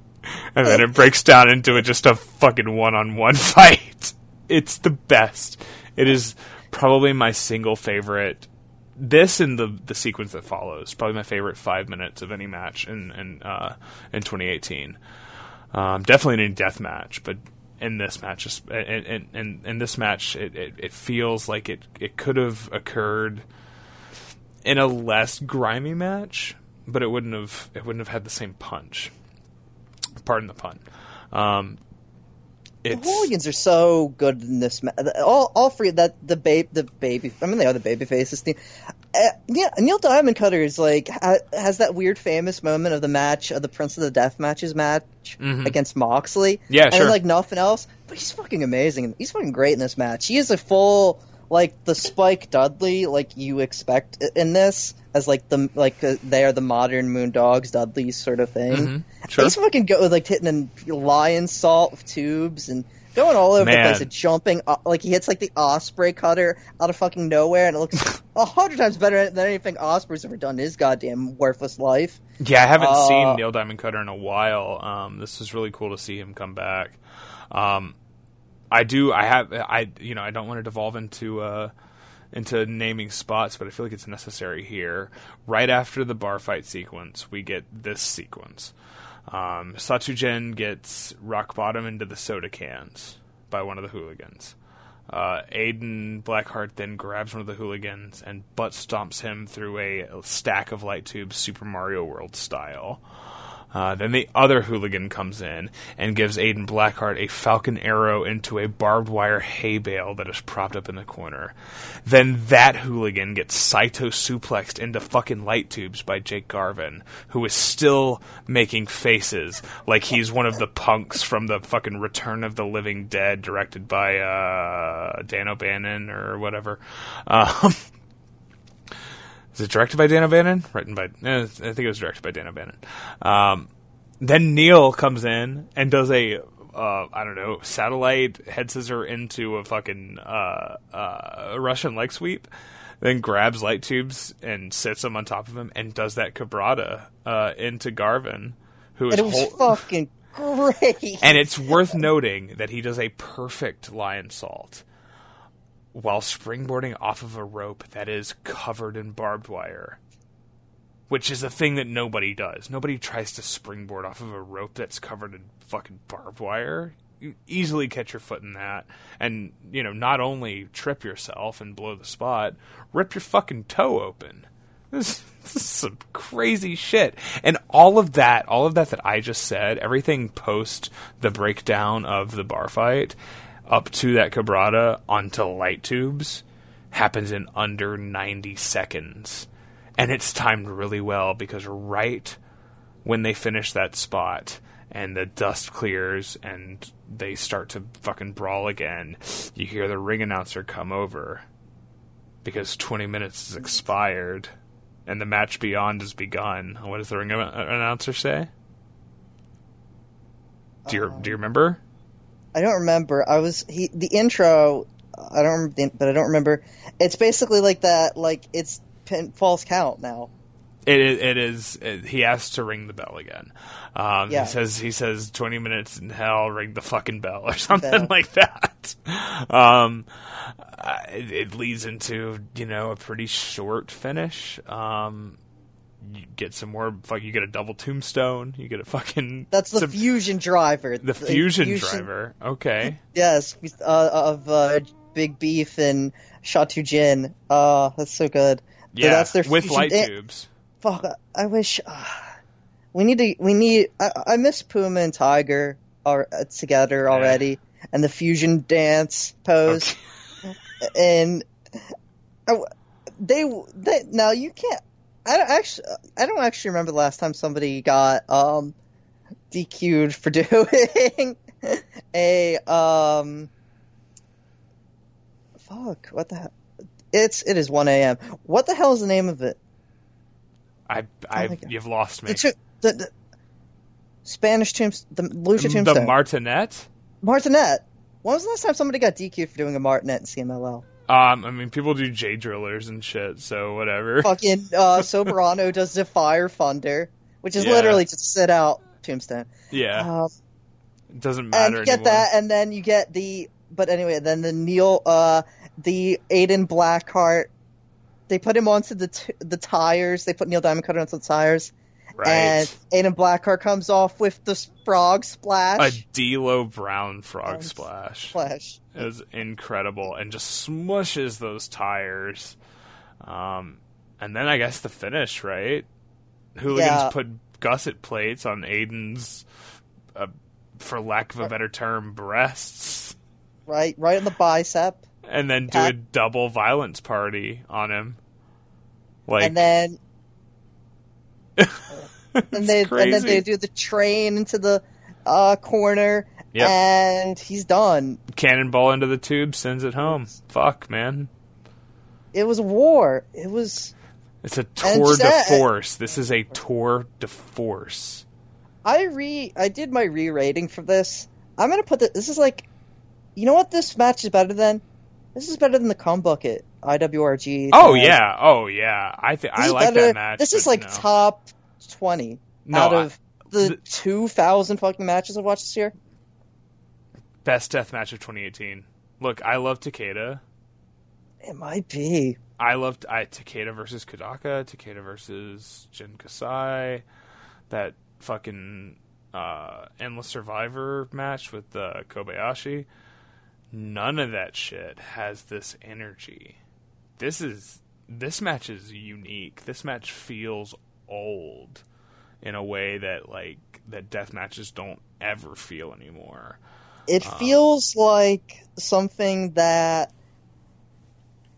early, early, early FMW or early Sure. Mid South, um, where it's just six guys. Just go and it there's structure, there's meaning to things. The beginning of it is so good. I mean, the setup is so stupid, but it's perfect. It's like nobody beat. It's, like nobody it's beat that kind sh- of it's just- thing. it, it's a fan. I don't know. It's it's a per, It's- it's Tarzan Goto coming to the the aid of Atsushi Onita, even though Onita is his sworn enemy. He must honor his comrade. It's and, it's exactly and that. throw a chair at Dragon Master in his fucking sweatpants. Right, and yeah, and, and that that cowboy boot is coming off. That ska- snakeskin boot is coming off, and it's it's going to be a fucking war. Yeah, this is a tour de force.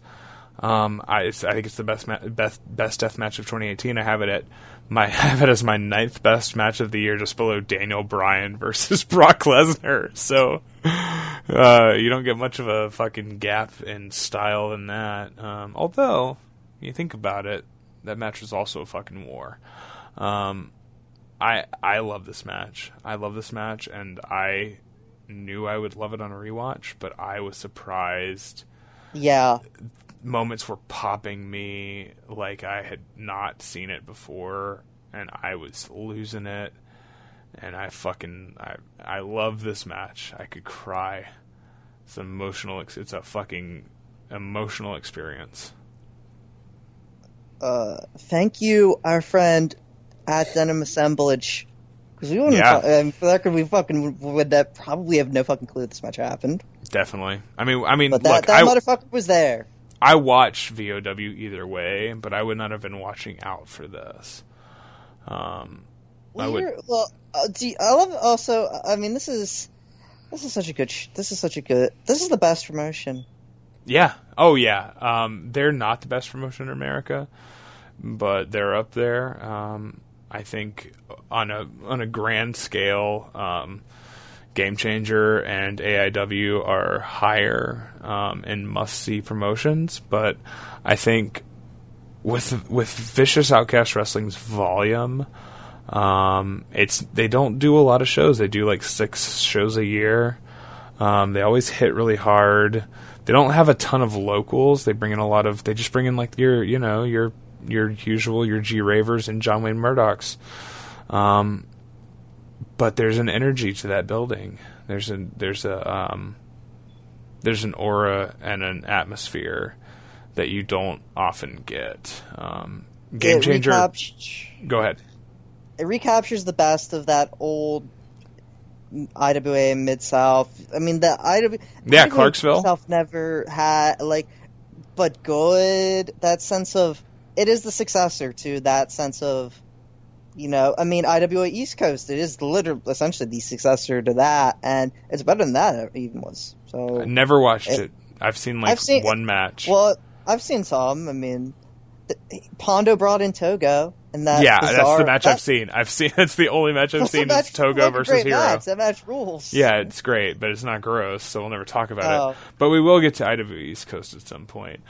Um, can we close the book on uh, 20 Minutes in Hell? We spent 45 minutes talking about 20 Minutes in Hell, but it's worth it because that match is beautiful. 20 minutes in hell, ring the fucking bell. There you go. All right. From November 16th, 2018, our main event tonight. What else could be the main event? Nick Gage versus. Is this right? David Arquette. David Arquette. Mr. The former Mr. Courteney Cox.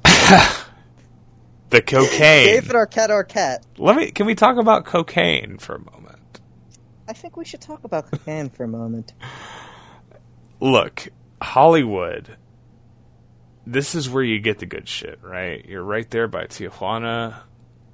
It comes up quickly and pure. And let me tell you something. The night of November the 16th, 2018, Game Changer Wrestling's LA Confidential, main evented by Nick Gage versus David Arquette. The cocaine was good on that night. How did this even happen?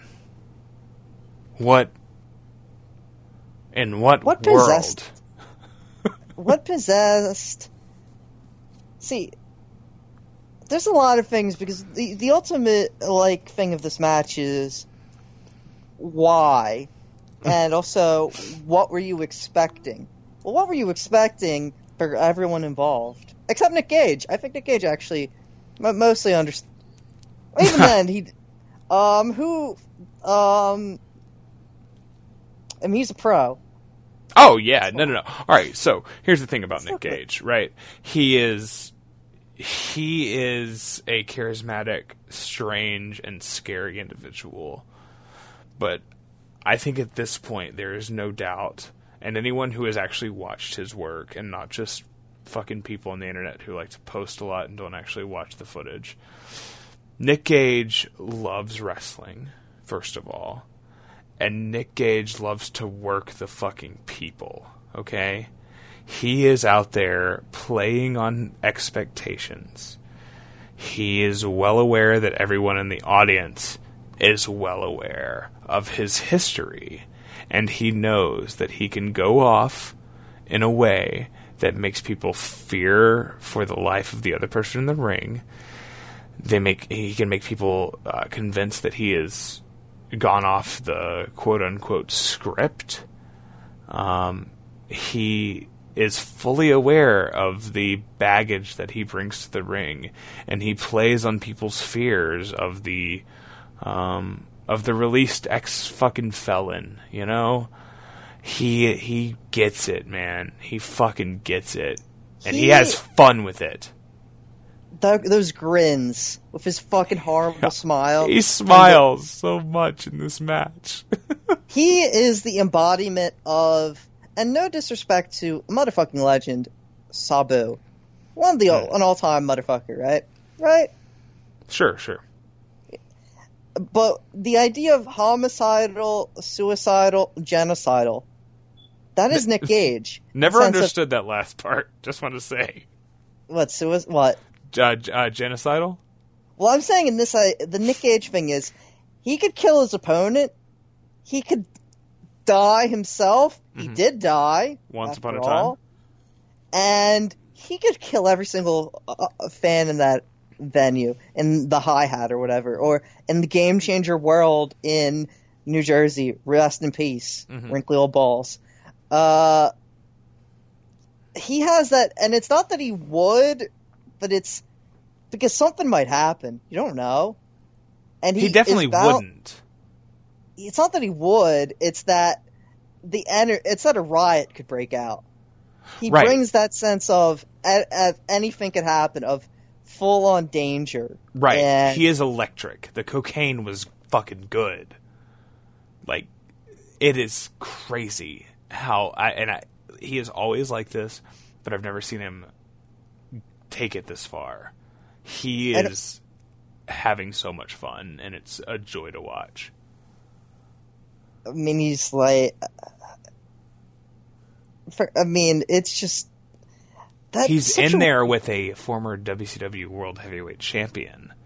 If you were working a former WCW World Heavyweight Champion, you would raise the bar. You're, like that's that's how that's how it goes. You you raise your you elevate yourself to the level of the man you're in the ring with, and this man, actor, director, screenwriter, producer, fashion designer, former WCW World Heavyweight Champion David Arquette. You must elevate yourself. And is this the first WCW champion to appear in Game Changer? Because I know uh, Scott Flash Norton was IWGP champion, but I don't think we've had any WCW champions appear in the Game Changer world. in Game Changer. Re- see, I'm going to take a guess and say that Vader was booked when it was Jersey Championship. Okay, sure, but But I'm not. Uh, but I'm going to say you're right. I can't imagine. I'm trying to think. The fuck would it be? What would it be? Manny Uh, Fernandez is a former uh, NWA is. tag champion, and he worked.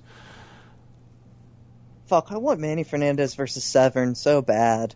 I want that match so bad. I keep going some- back to that. That's some picture. other shit. That's a dream match. That's Josh Barnett. I know you're listening. You turn down the fucking uh, you know, the the Ben Shapiro, the Ben Shapiro uh, sucking his own dick show, and listen up, bitch.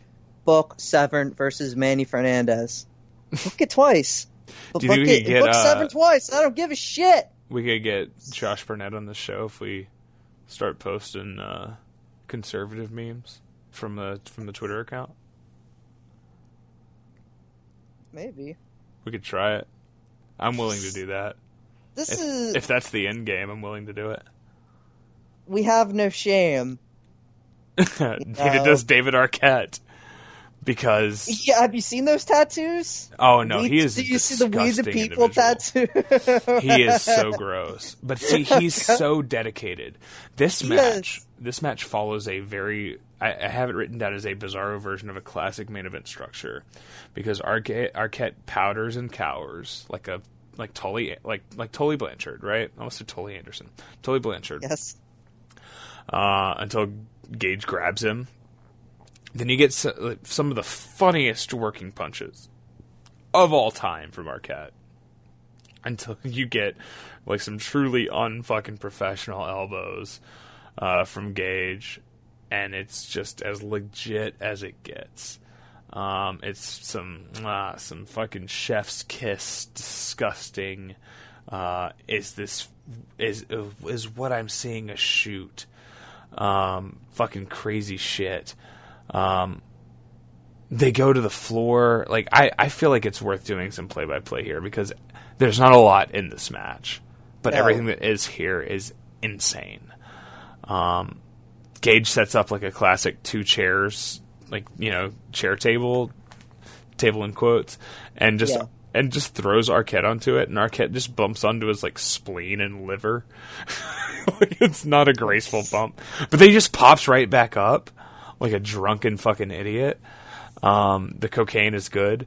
Um, the commentator says that Arquette's run as WCW champion was misunderstood. And then he talks about how Arquette gave all of his WCW money to the families of deceased wrestlers. Yes. Is that real? That is true. Uh, deceased You've heard wrestlers. this? Uh, yes, it was all um, either deceased wrestlers or uh, the one non-deceased was uh, Darren Drozdov. Okay, sure. He He legit it. did, yeah. Because he's he's um he's committed. He's a sincere guy. I don't know how you could say after watching this match that David Arquette is not a sincere man, He loves the business. He is a and fucking worker. he is incredibly good at being fucking terrible. Oh, well, so no. This this match has some incredible uh, momentum shifts. Um, this is this is truly like the art of basic fucking wrestling. Um, I mean- Arquette, go ahead. I'm just like those topes. Yeah, and he's all right. so- he's clearly blowing them. He, he- it's not that hard to. He could just go over the top rope if he wanted to. It's not that fucking hard. well, he does. He does that actually, and he fucks But he up just- too. So, uh, he knows he's not. He gets that he is not. He's kind of. I mean, in this, he's kind of a. He's a semi-professional wrestler. That's Yeah. what he is. former WCW champion. He gets the comeback with like a fucking the there's a chair propped in the corner. Um, he fucking moves out of the way. Nick Gage goes headfirst into the chair. Classic momentum shift spot.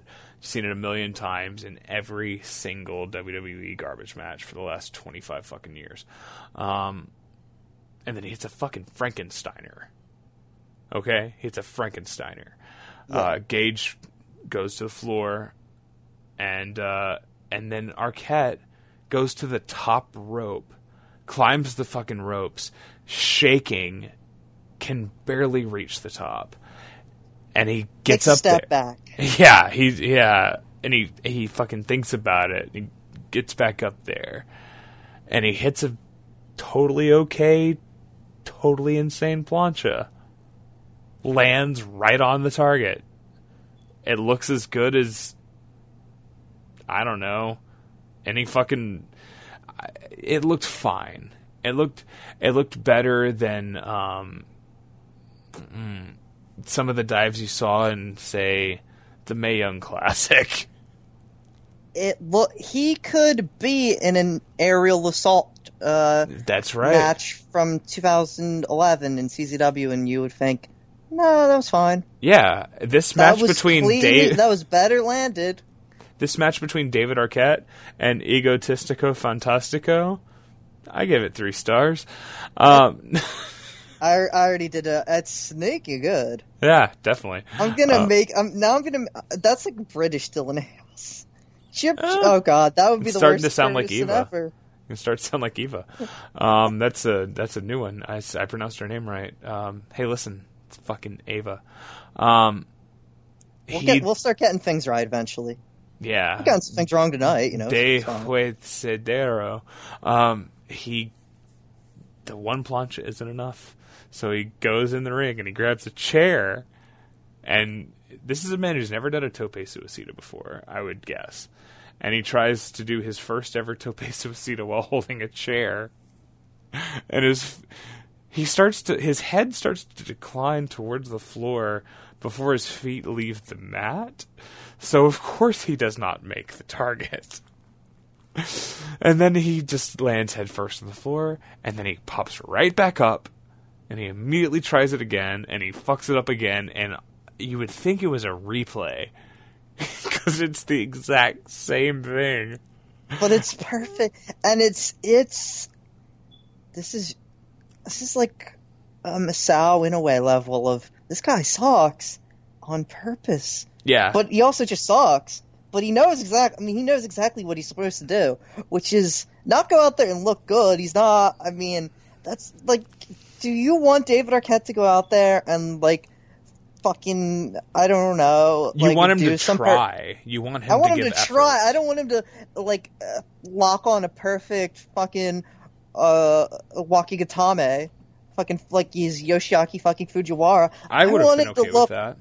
Well, that would have been. I mean, if I if I fought, well, if we get a rematch, I'd like to see. Yeah, submissions gonna. match on your terms, on my terms, not yours. Not you. Uh, on my on my divorce lawyer's terms, There you go. yours. And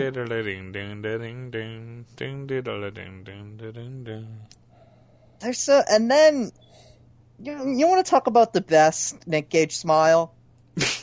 Yeah, It's when he brings out. let's talk about that smile. Yeah. Oh man. And Um, he's he's playing. He's fucking. Ho- he's Hulk fucking Hogan, walking down that staircase.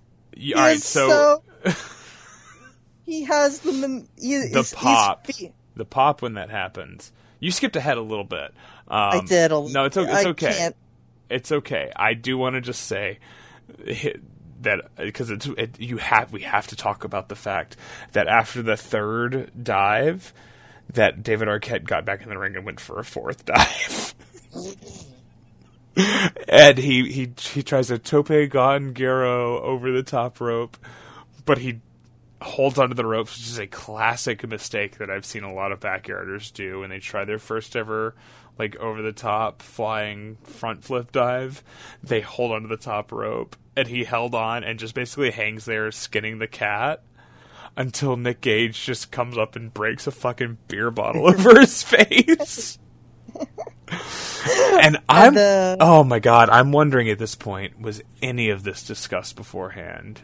Like is is David Arquette in the back going all right, Dick. All right, Nick. What's your name? Nick. All right, Nick. I'm gonna hit four fucking dives in a row, okay? And then on the fourth one, you're gonna hit me in the face with a bottle of Miller Genuine Draft, okay? Can you do that, Nick? And Nick Gage is just smiling.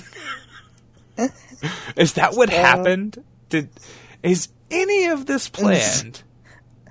The a- there there there was an agent for this match. It was um, it it it was. You know, it was It was the uh, Messiah? The Medellin card. I was gonna say the Medellin cartel. Okay, it was Pablo Yeah. himself. Yeah, I don't. There, it was. It was China White. Man. All right. Gage goes and comes back with light tubes. The pop is perfect. It's it's one of the greatest pops I've ever heard in my life. Because people know they're gonna see fucking David Arquette bleed. It's it's gorgeous. But then some other shit happens. Do you want to talk about what happens before any glass gets broken? We get a couple of run-ins. Can't can't live without him. Um, Joey Ryan in a sling. Yeah.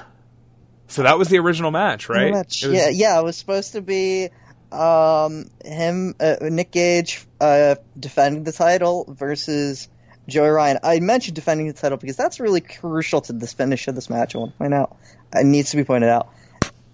And Joey Ryan does a run in, and Tries to get Nick Gage to Uh, touch Nick his, Gage- touch his penis. yeah, he shot, he's, you know, he's doing his uh, Dan Sh- Shokadino spa, his sexy Eddie stolen gimmick. I remember you, bitch. I remember you from PWG 2003. You weren't doing this crap. You Yeah, he was. yeah. He took the Psycho Driver number two onto a fucking guardrail and it kicked ass. Joey Ryan used to kick ass. People don't realize. A lot of people Joey forget, Bix. A lot of people forget. Joey Ryan is fundamentally a really good wrestler. Yeah, you didn't see best. Paragon Pro. Only Eric Ritz and I have seen Paragon Pro. He was fucking good as this like PG heel, doing all like just you know this like a little di- like like fucking crybaby John Tatum tactic shit. And you're like, God damn it, this son of a bitch. Yeah, Joey Ryan's all right. Uh, he was He's- all right. It's it's not it's not that he can't, it's that he doesn't. But then again, um, hey, He doesn't have Mr. to. He doesn't. Have, yeah, he doesn't. I mean, he's making money, and uh, Mr. Iguana's booked on his show. So And Shout Tor- out to our boy. Taurus. to our, to our boy, Mr. Iguana, And Taurus. so many people, so many animals, Uh, and then we Uh, get a counter run in. that's right. Well, kind of. W Legend and and from the backyard wrestling video game. The The Messiah. I can't believe the commentator literally says it's the Messiah from XPW from the Backyard Wrestling video game. the guy who had from uh the fucking you know from America's Most Wanted. Yeah, the, black cut his fucking off. right. The promoter of XPW sent people after the Messiah to cut his thumb off because he went to CZW. Um, yeah, so that's probably a discussion for uh, an upcoming episode. But And, little teaser and for then you there. Messiah save, but then it's still a distraction, and the momentum shifts, and it's it works kind of. Everything in this match works kind of, doesn't I- it? Oh, this match is perfect. This match is beautiful. I have this down as uh, let's see, the twelfth best match of 2018. um, Arquette low blows Gage while he's distracted by the Messiah, and I'm wondering, is this payback for Cage of Death Five? Is Arquette the newest member of the High Five? Shouts out to anybody who knows what the fuck I'm talking about. Uh, Trent Acid, well, you know, Trent Acid's dead. needed haven't needed Trent Acid more. Who's, Right. Who else is gonna fuck ring rats? And right? Not not not to use problematic language, but I'm only speaking for Trent Acid. Is ring rats considered problematic now? Come I think now. it is, dude. I don't know. Yeah, it's an old term. Um, it's a different time. Uh, It's back- also 1 a.m. in, right now for me. I don't give a fuck. yeah. I'm gonna be I, problematic. All I mean, this is this is a problematic match. Uh, I think it's pretty woke actually. Once uh, when when when he gets his comeback in, David Arquette hits the low blow and an ace crusher, and follows it with like some of the uh, th- uh, like th- this is. Man, this is some of the best hope spots I've ever seen. Okay, this is up there with the, comeback and the second fall of MS Uno versus Sangre Chicana from '83. Okay, and then you get an all-time great cutoff as Nick Gage kicks at one from the Ace Crusher, and then does the unthinkable and just takes a bundle of light tubes and smashes it over David Arquette, a man who used to be married to one of the motherfucking friends, smashes it over his face. Okay? When I saw this match was happening originally, when they like announced the replacement, I was like, okay, if the cocaine is good enough, maybe Arquette will do like tax. The cocaine was so much better than you ever could have thought. so fucking good as hell on this night that he took. This motherfucker was married to Monica Geller. All right. he was in he was in Scream, one of the biggest hits of the '90s, and here he is, uh, getting hit in the face with a fucking light tube. Um, and it happened so suddenly. Gage kicks at one, grabs the bundle, smashes it over this fucking guy's head. He doesn't build up the crowd beforehand. He just fucking does it, and it fucking rules. There's not. There doesn't have to be any. I mean, at that point, he already like when he came out. Like, you know, they had a. It was a fucking petting zoo right there. They had and, but at the same time, it's like there's there doesn't have to be any build. He just kills him. No. he takes his head off. Yeah, the crowd doesn't. The crowd doesn't even react immediately because they're so shocked. Um, Arquette Arquette blatantly blades himself right afterwards. I just want to point out this is, and here's the cons- the thing of this match is when does it exactly start to go um in the area it went? Because I re- having rewatched this, I'm not sure. I know that people did some Zapruder style analysis of it. Uh, I don't. I think they're fucking wrong. I he's starting to bleed from like his shoulders and immediately. Oh, okay, so he's bleeding. He's completely fucking. He's it's like But bad. he is also blatantly blading himself right Oh after yeah. I mean, he yeah, is so Arquette is to be- down. Arquette is with it. All of this, he is in. This is all part of what is planned, um, and it's he doesn't even try to hide his fucking very blatant blade job. Steve um, Corino versus Tajiri level of a you move the fucking camera. Jesus Yeah, Christ. Except except this match has people standing around the ring like Beyond style, WXW style. Except there's this one woman in the front who didn't see the blade because Arquette turns around and she's pointing at him with her like mouth wide open and her hand cover her other hand covering her mouth. it's like he was married to one of the friends and he's bleeding. Um, man, uh, it's so good. And then I don't know, we I I, I kind of lose the plot of the match here a little bit, but Arquette bites Gage in the forehead and then does like a fucking ace crusher through tubes, one of his five moves. His five moves being the tope suicida, skinning the cat, the punch, the ace crusher, and then the fucking cannonball, which he also does through more tubes. Like, what is And- what is happening? and you can see the like the where he is bleeding from. Um, he's already sliced. Oh, this is not a man who has experience in this sort of thing. No, He has experience doing And then- cocaine. yeah, he doesn't. But he, like this whole thing of when does it like when like no he was caught like really early. Yeah. way earlier than these people are do- like who are saying like like there's a spot you can distinctly see when like when Gage like Gage is carving his forehead. That's Mm-hmm. not when he's gonna get his fucking jugular cut. Yeah. Um, And then- but the let's co- not- let's not- cooperation is still there. I, I, I'm, I'm with you 100%. Uh, let's not forget to acknowledge the pizza cutter. Yeah. And this is mass transit incident. Yeah. Uh, One thousand. Kevin Gill. This who the fuck is this asshole? He's so bad. He I like the commentary. I don't give a fuck what people say. It's, it's- so it's- bad. It's, it's- really good. It's appropriate as hell. I don't know how else to put it. Right? It's Yeah, the crowd- the crowd is chanting Arquette very loudly, and then Gage grabs that pizza cutter and starts carving him up. And yeah, Kevin Gill says this is the mass transit incident times a thousand. No, he doesn't say. I have it written down as times infinity. He might have said. He says times I can't infinity. imagine that he.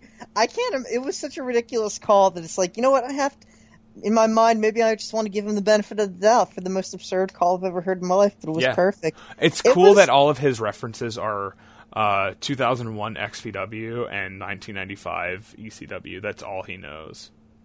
I, and you know what? That's like a that's a fucking horror movie moment. Appropriately, that's there Oh, is yeah. so much in this. That is, and the man who was in Scream, the star of. Well, Neve Campbell is the star of Scream. The male star, the male lead. Who the fuck else is this? Is there another man in Scream? Uh, beyond Skeet Ulrich is in there. Ghostface? Skeet Ulrich. Uh, I don't know. Skeet Ulrich. Oh man. Uh, that's that's Skeet Ulrich's wild. doing cocaine, but he's not doing any fucking death matches. Um, man. Um, okay. Uh, yeah, I, I, it, it, the glass goes into his neck, right? Like what? Yeah. wh- What else is there to say? He's carving the fucking light tube into his head, and then there's like a counter, and the tube breaks into Arquette's neck. He leaves the ring, walking gingerly. The cocaine has officially worn off. What else is there? You know, like I, I, it's it's hard to. I mean, he goes for that like reverse mount and stuff. Like Mm-hmm. he's like, and he goes for cover. He is shooting at this point, but it's also like, and here's the thing: like people like start to get like the the the sec like the story of this is like, well, like after the fact, like what? Well, Nick Gage was he unprofessional? And it's like, David Arquette could have just tapped, right? Well, that's the thing. Uh, like he, so he gets out of the ring. He's thinking about walking away completely, and then he gets back in the ring because he knows he has to lay down for the three because this is a fucking title match. You know, Arquette is a professional. He is a professional on cocaine, good cocaine, but he is a professional and he is He a former world tries champion. to win this match, though. He goes back in there, and then it's a fucking shoot. That's right. He starts throwing a chair at him, and then what? Gage gives him an iponze. Uh, yeah, he, uh, he uh, uh, I mean, it's a straight up like fucking like judo throw slash. Yeah, it's the Koji Iwamoto. mare. Yeah, It's like it's. I mean, some fucking you know, and just a straight up uh horizontal press. Just it's done. yeah. And Arquette knows he has to stay down. He like the cocaine is worn off, um, but his brain is still there. And Arquette's not a stupid person. He's, you know, he. I mean, not- that's it's a he broken might- family. But look, Rosanna and Patricia are clearly intelligent people. Um, there's no reason that David hasn't gotten some of that, hasn't lost all of it, even though he's gone through a horrible divorce and horrible fucking uh, substance abuse addictions And horrible tattoos. and horrible tattoos, which could be attributed to either of the two uh, prior things. Um, but look, he he stays down, and then he gets out of there real fucking fast because Gage might kill him, or one of the fucking fans might kill him. Um, but like you said with the fucking yard call, how does that match end? How was this match supposed to end? How else? was he going to take uh, a face wash with tubes or something like fucking Hmm. Tremont or Marcus Crane would have? Okay, I mean, if you want to get into spots I that don't didn't that didn't happen, sure. But this is a I, I, I, I cut this out of the video and I clocked it at 26 minutes with entrances. The fucking bell to bell is probably like a good 15, 16 minutes. This match does not need to be longer than it is. No, it doesn't. This shit falling apart right here is perfect. It is the it's the peak of the high, and then that high really does wear off. Yeah, yeah. I don't know, totally. but it, it's also like I don't.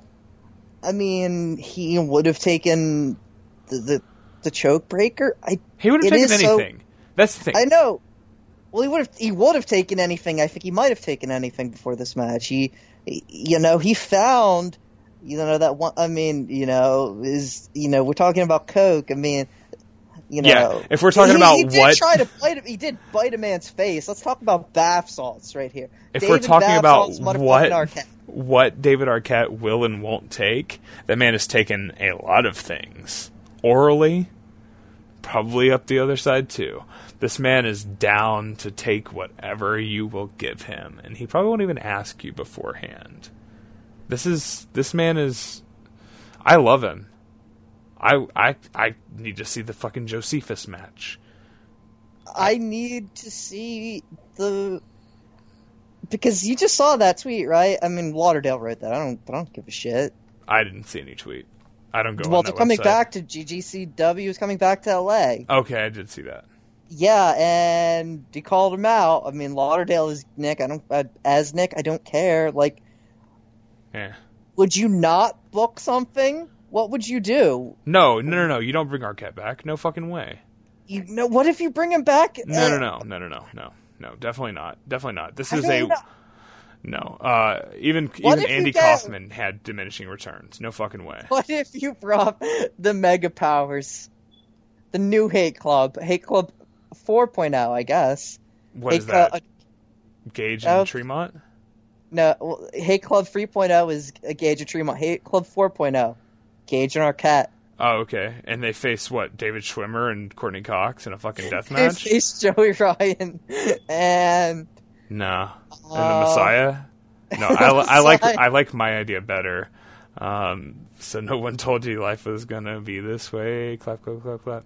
No, I I think you you you you pretend this didn't happen um, because it's better as an anomaly and a weird thing that that nobody could have predicted. Um, David Arquette's going to die in a couple of years. There's no way he has much left uh, for for for this plane of existence. physically, mentally, emotionally, spiritually, he is a man uh, running on empty. He is, on borrowed- is bar, borrowed time. He is D U N done. What if we got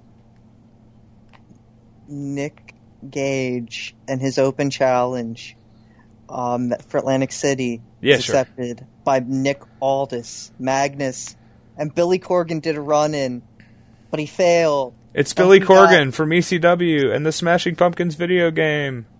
What if we got Billy Corgan and Nick Aldis versus Dave Arquette and Nick Gage? I don't wanna the see hi it. hat in GCW. Nothing. Listen to me.